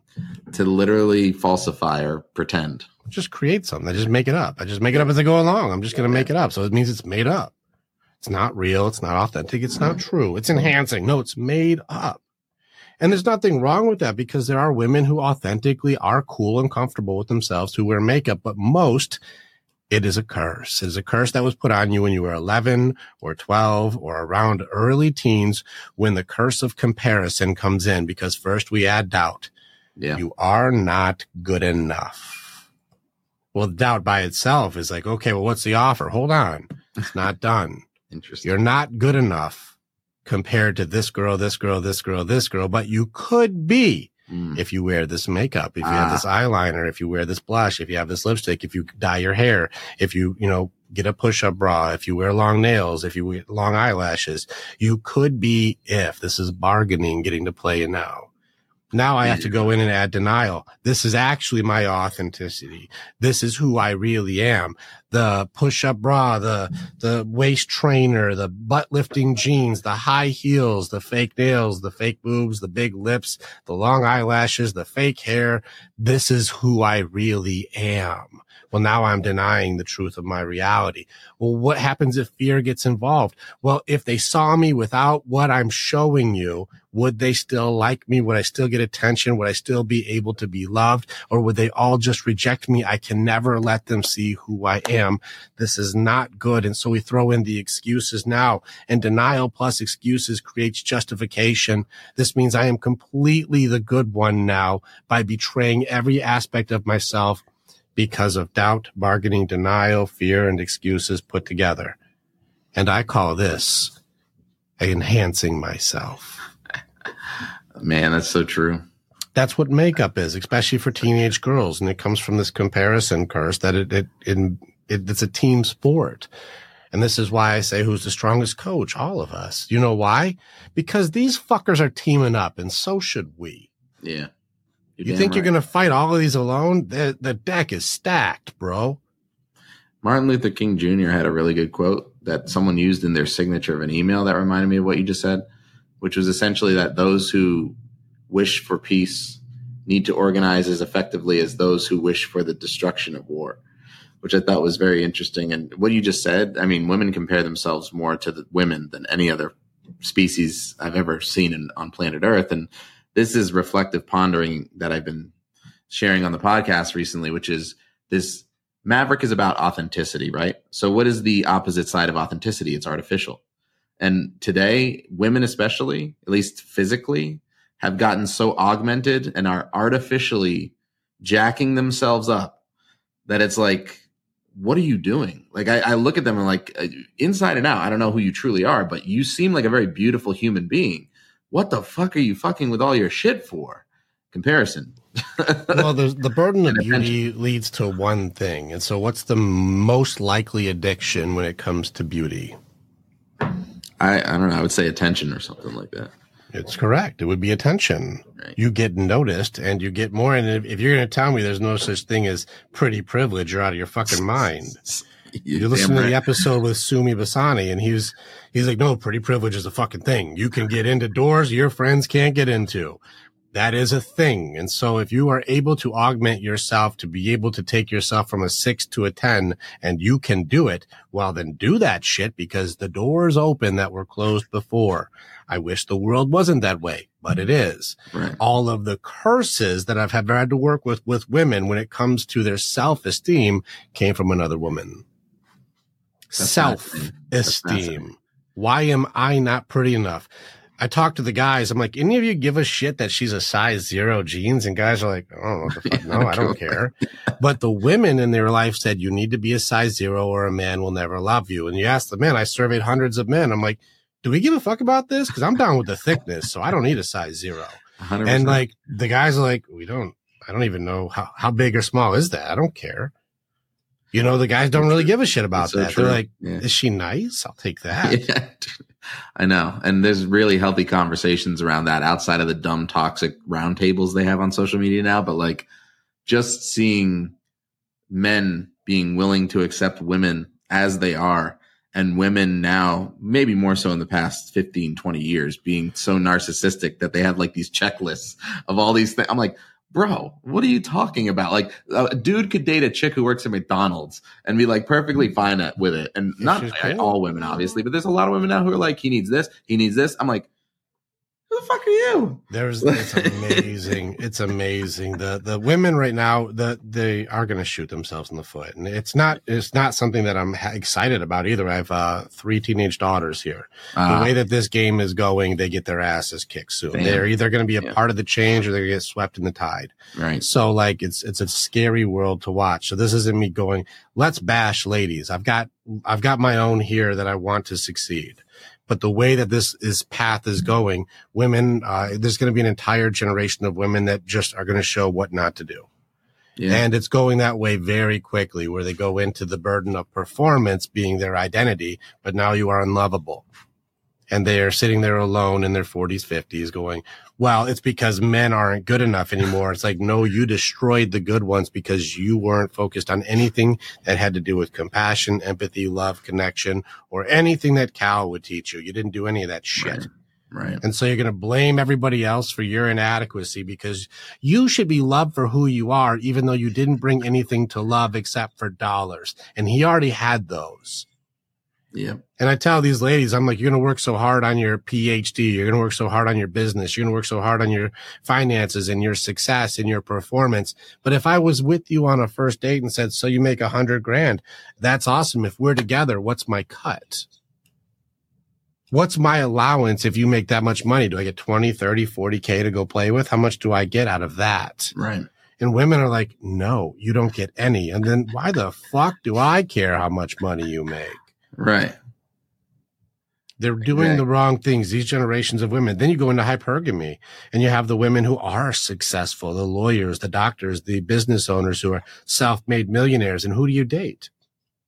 Right. Well, you've dated your, you put yourself out of a window because Right. you can't date a guy who makes 30K Right. and be like, I'm in an equal or an up relationship. So these guys are in a position where they can, these girls can only date a one percenter and one percenters don't want a competition when they get home.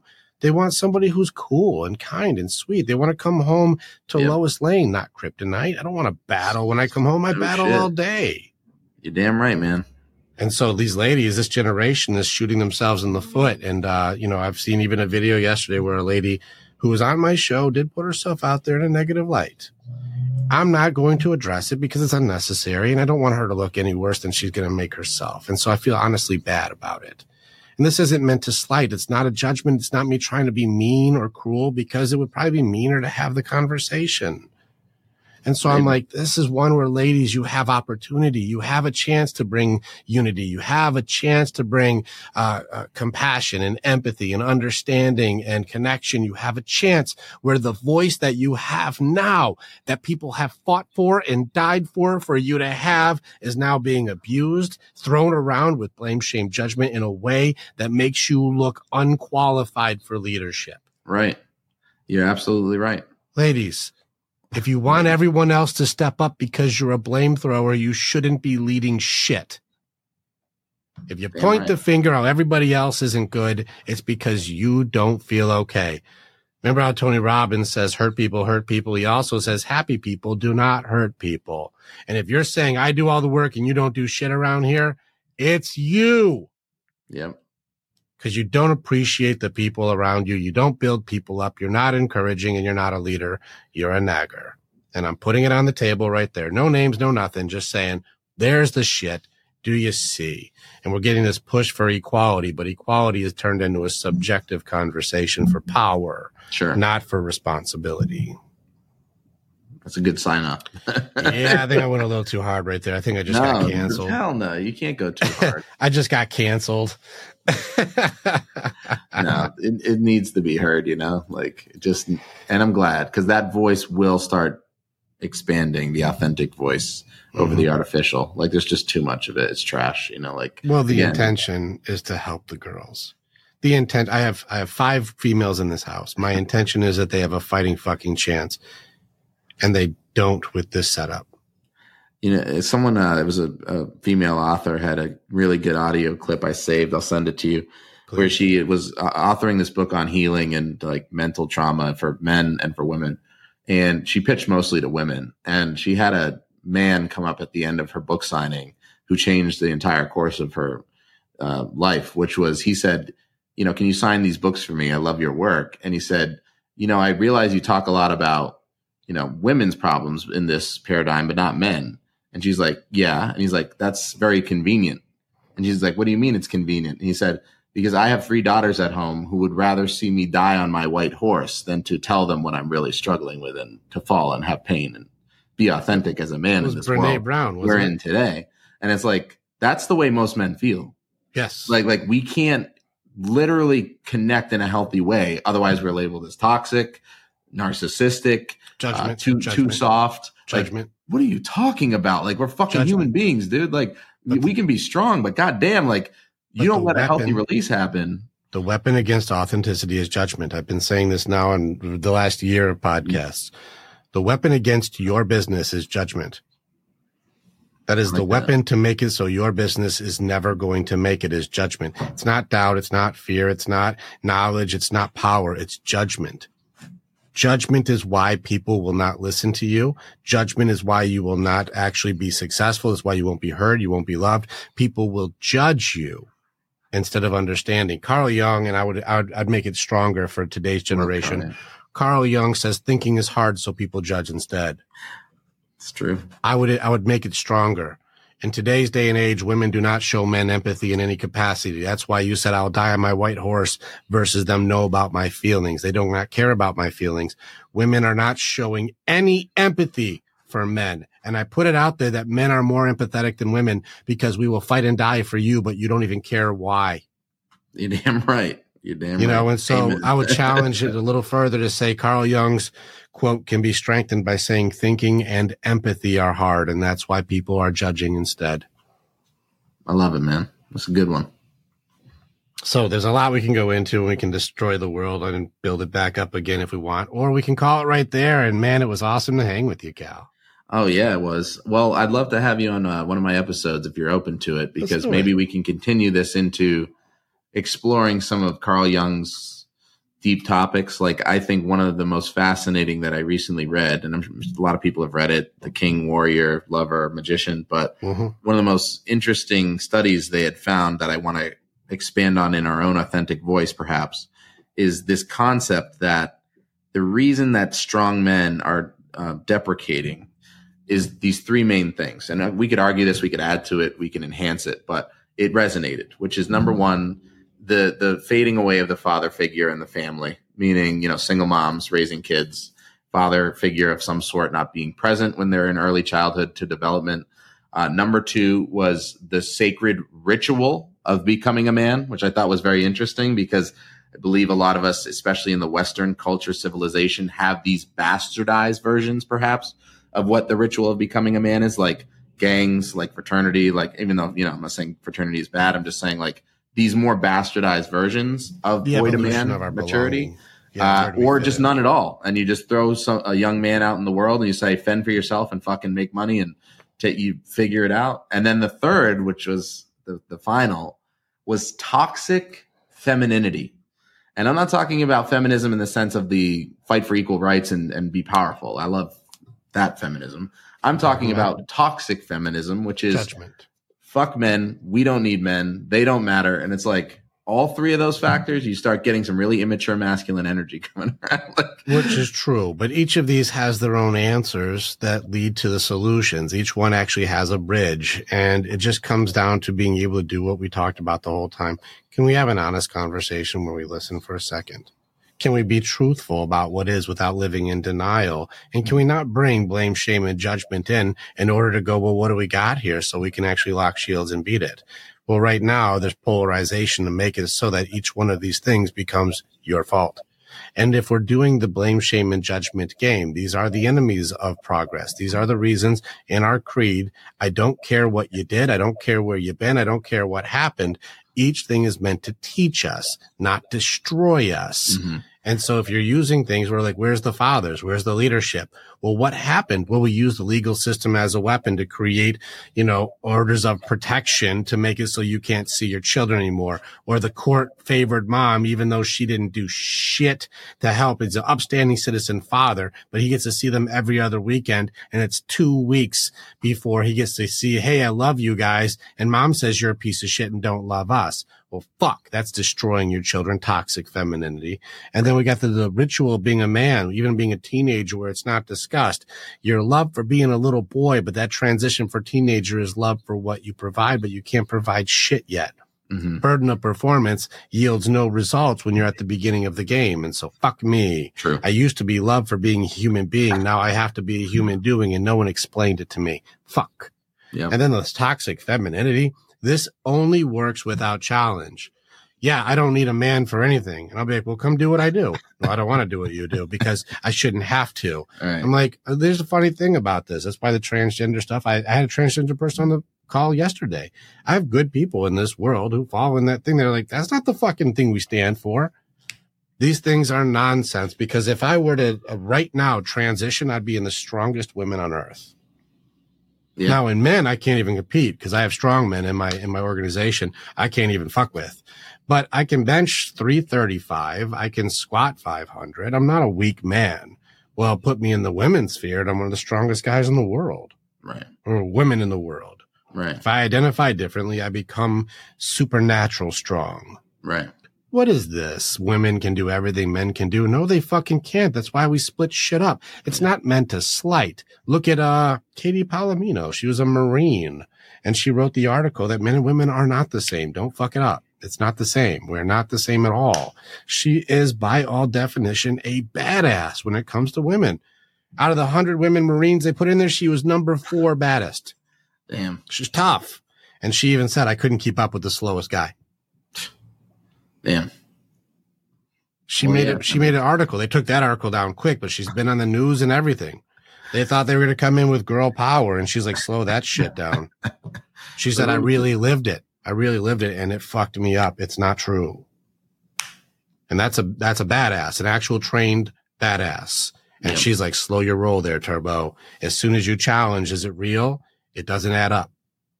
As soon as we go, I want true equal equal isn't uh, isn't subjective, and so this is the argument. Here's the riddle, Cal. What is equal? If we have three people that have to go over a four foot fence, the fence is four feet tall for all three people, but one person is three feet tall, mm-hmm. another person is five feet tall, and another one is seven feet tall. Is it equal that they all have the same four foot fence?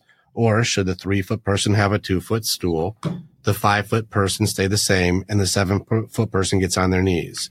Now everyone's five foot, right. which is equal. Yeah. And then you start bleeding down into the rabbit hole of is that communism? Because there's a lot of people start looking at it like, what do we want to give people or do we not give people? Or maybe we're all just born with different circumstances and there's fucking lessons in that and we can just nut the fuck up and just deal with it. well, we all have different strengths. And so one person yeah. can go under, one person can go over, one person right. can go through. We have different strengths. Right. So is the problem the fence or is the problem that we're not all the same? Let's look at what equal is before we try and figure out how to make it work. I like that. This is the riddle. So let's leave it there right now. It's such a pleasure to hang with you. Cal, we went through a high level training today and we dropped bombs that I hope pissed people off and opened people's eyes. And so there's a aspect of humanity that we just showed people. But if they want more and they want to work with you and they want to hang out with you, where should they go? What should they do? And how do they do it? Uh, thanks, man. It was great connecting with you. So you can reach me at Maverick Activation Initiative at gmail.com for any questions and consulting. Go to the website maverickactivation.com to explore purpose, the Initiate Awareness to Manifestation I am book and podcast. And then if you want to get into some of the secular coaching I do, you can check it out at watchtradingacademy.com. All the social media too hit all the buttons, do all the things, like, subscribe, and check out the stuff. Cal, always an honor, warrior. Thanks for hanging out, brother. Thanks, Rick. You're amazing. Appreciate you too, it. bro. Click on the button and you can become the hero in your own story. It's time to start making the choices to change. And the evolution that you're going to do begins with choosing the next step. This is the way. And together, we're always stronger.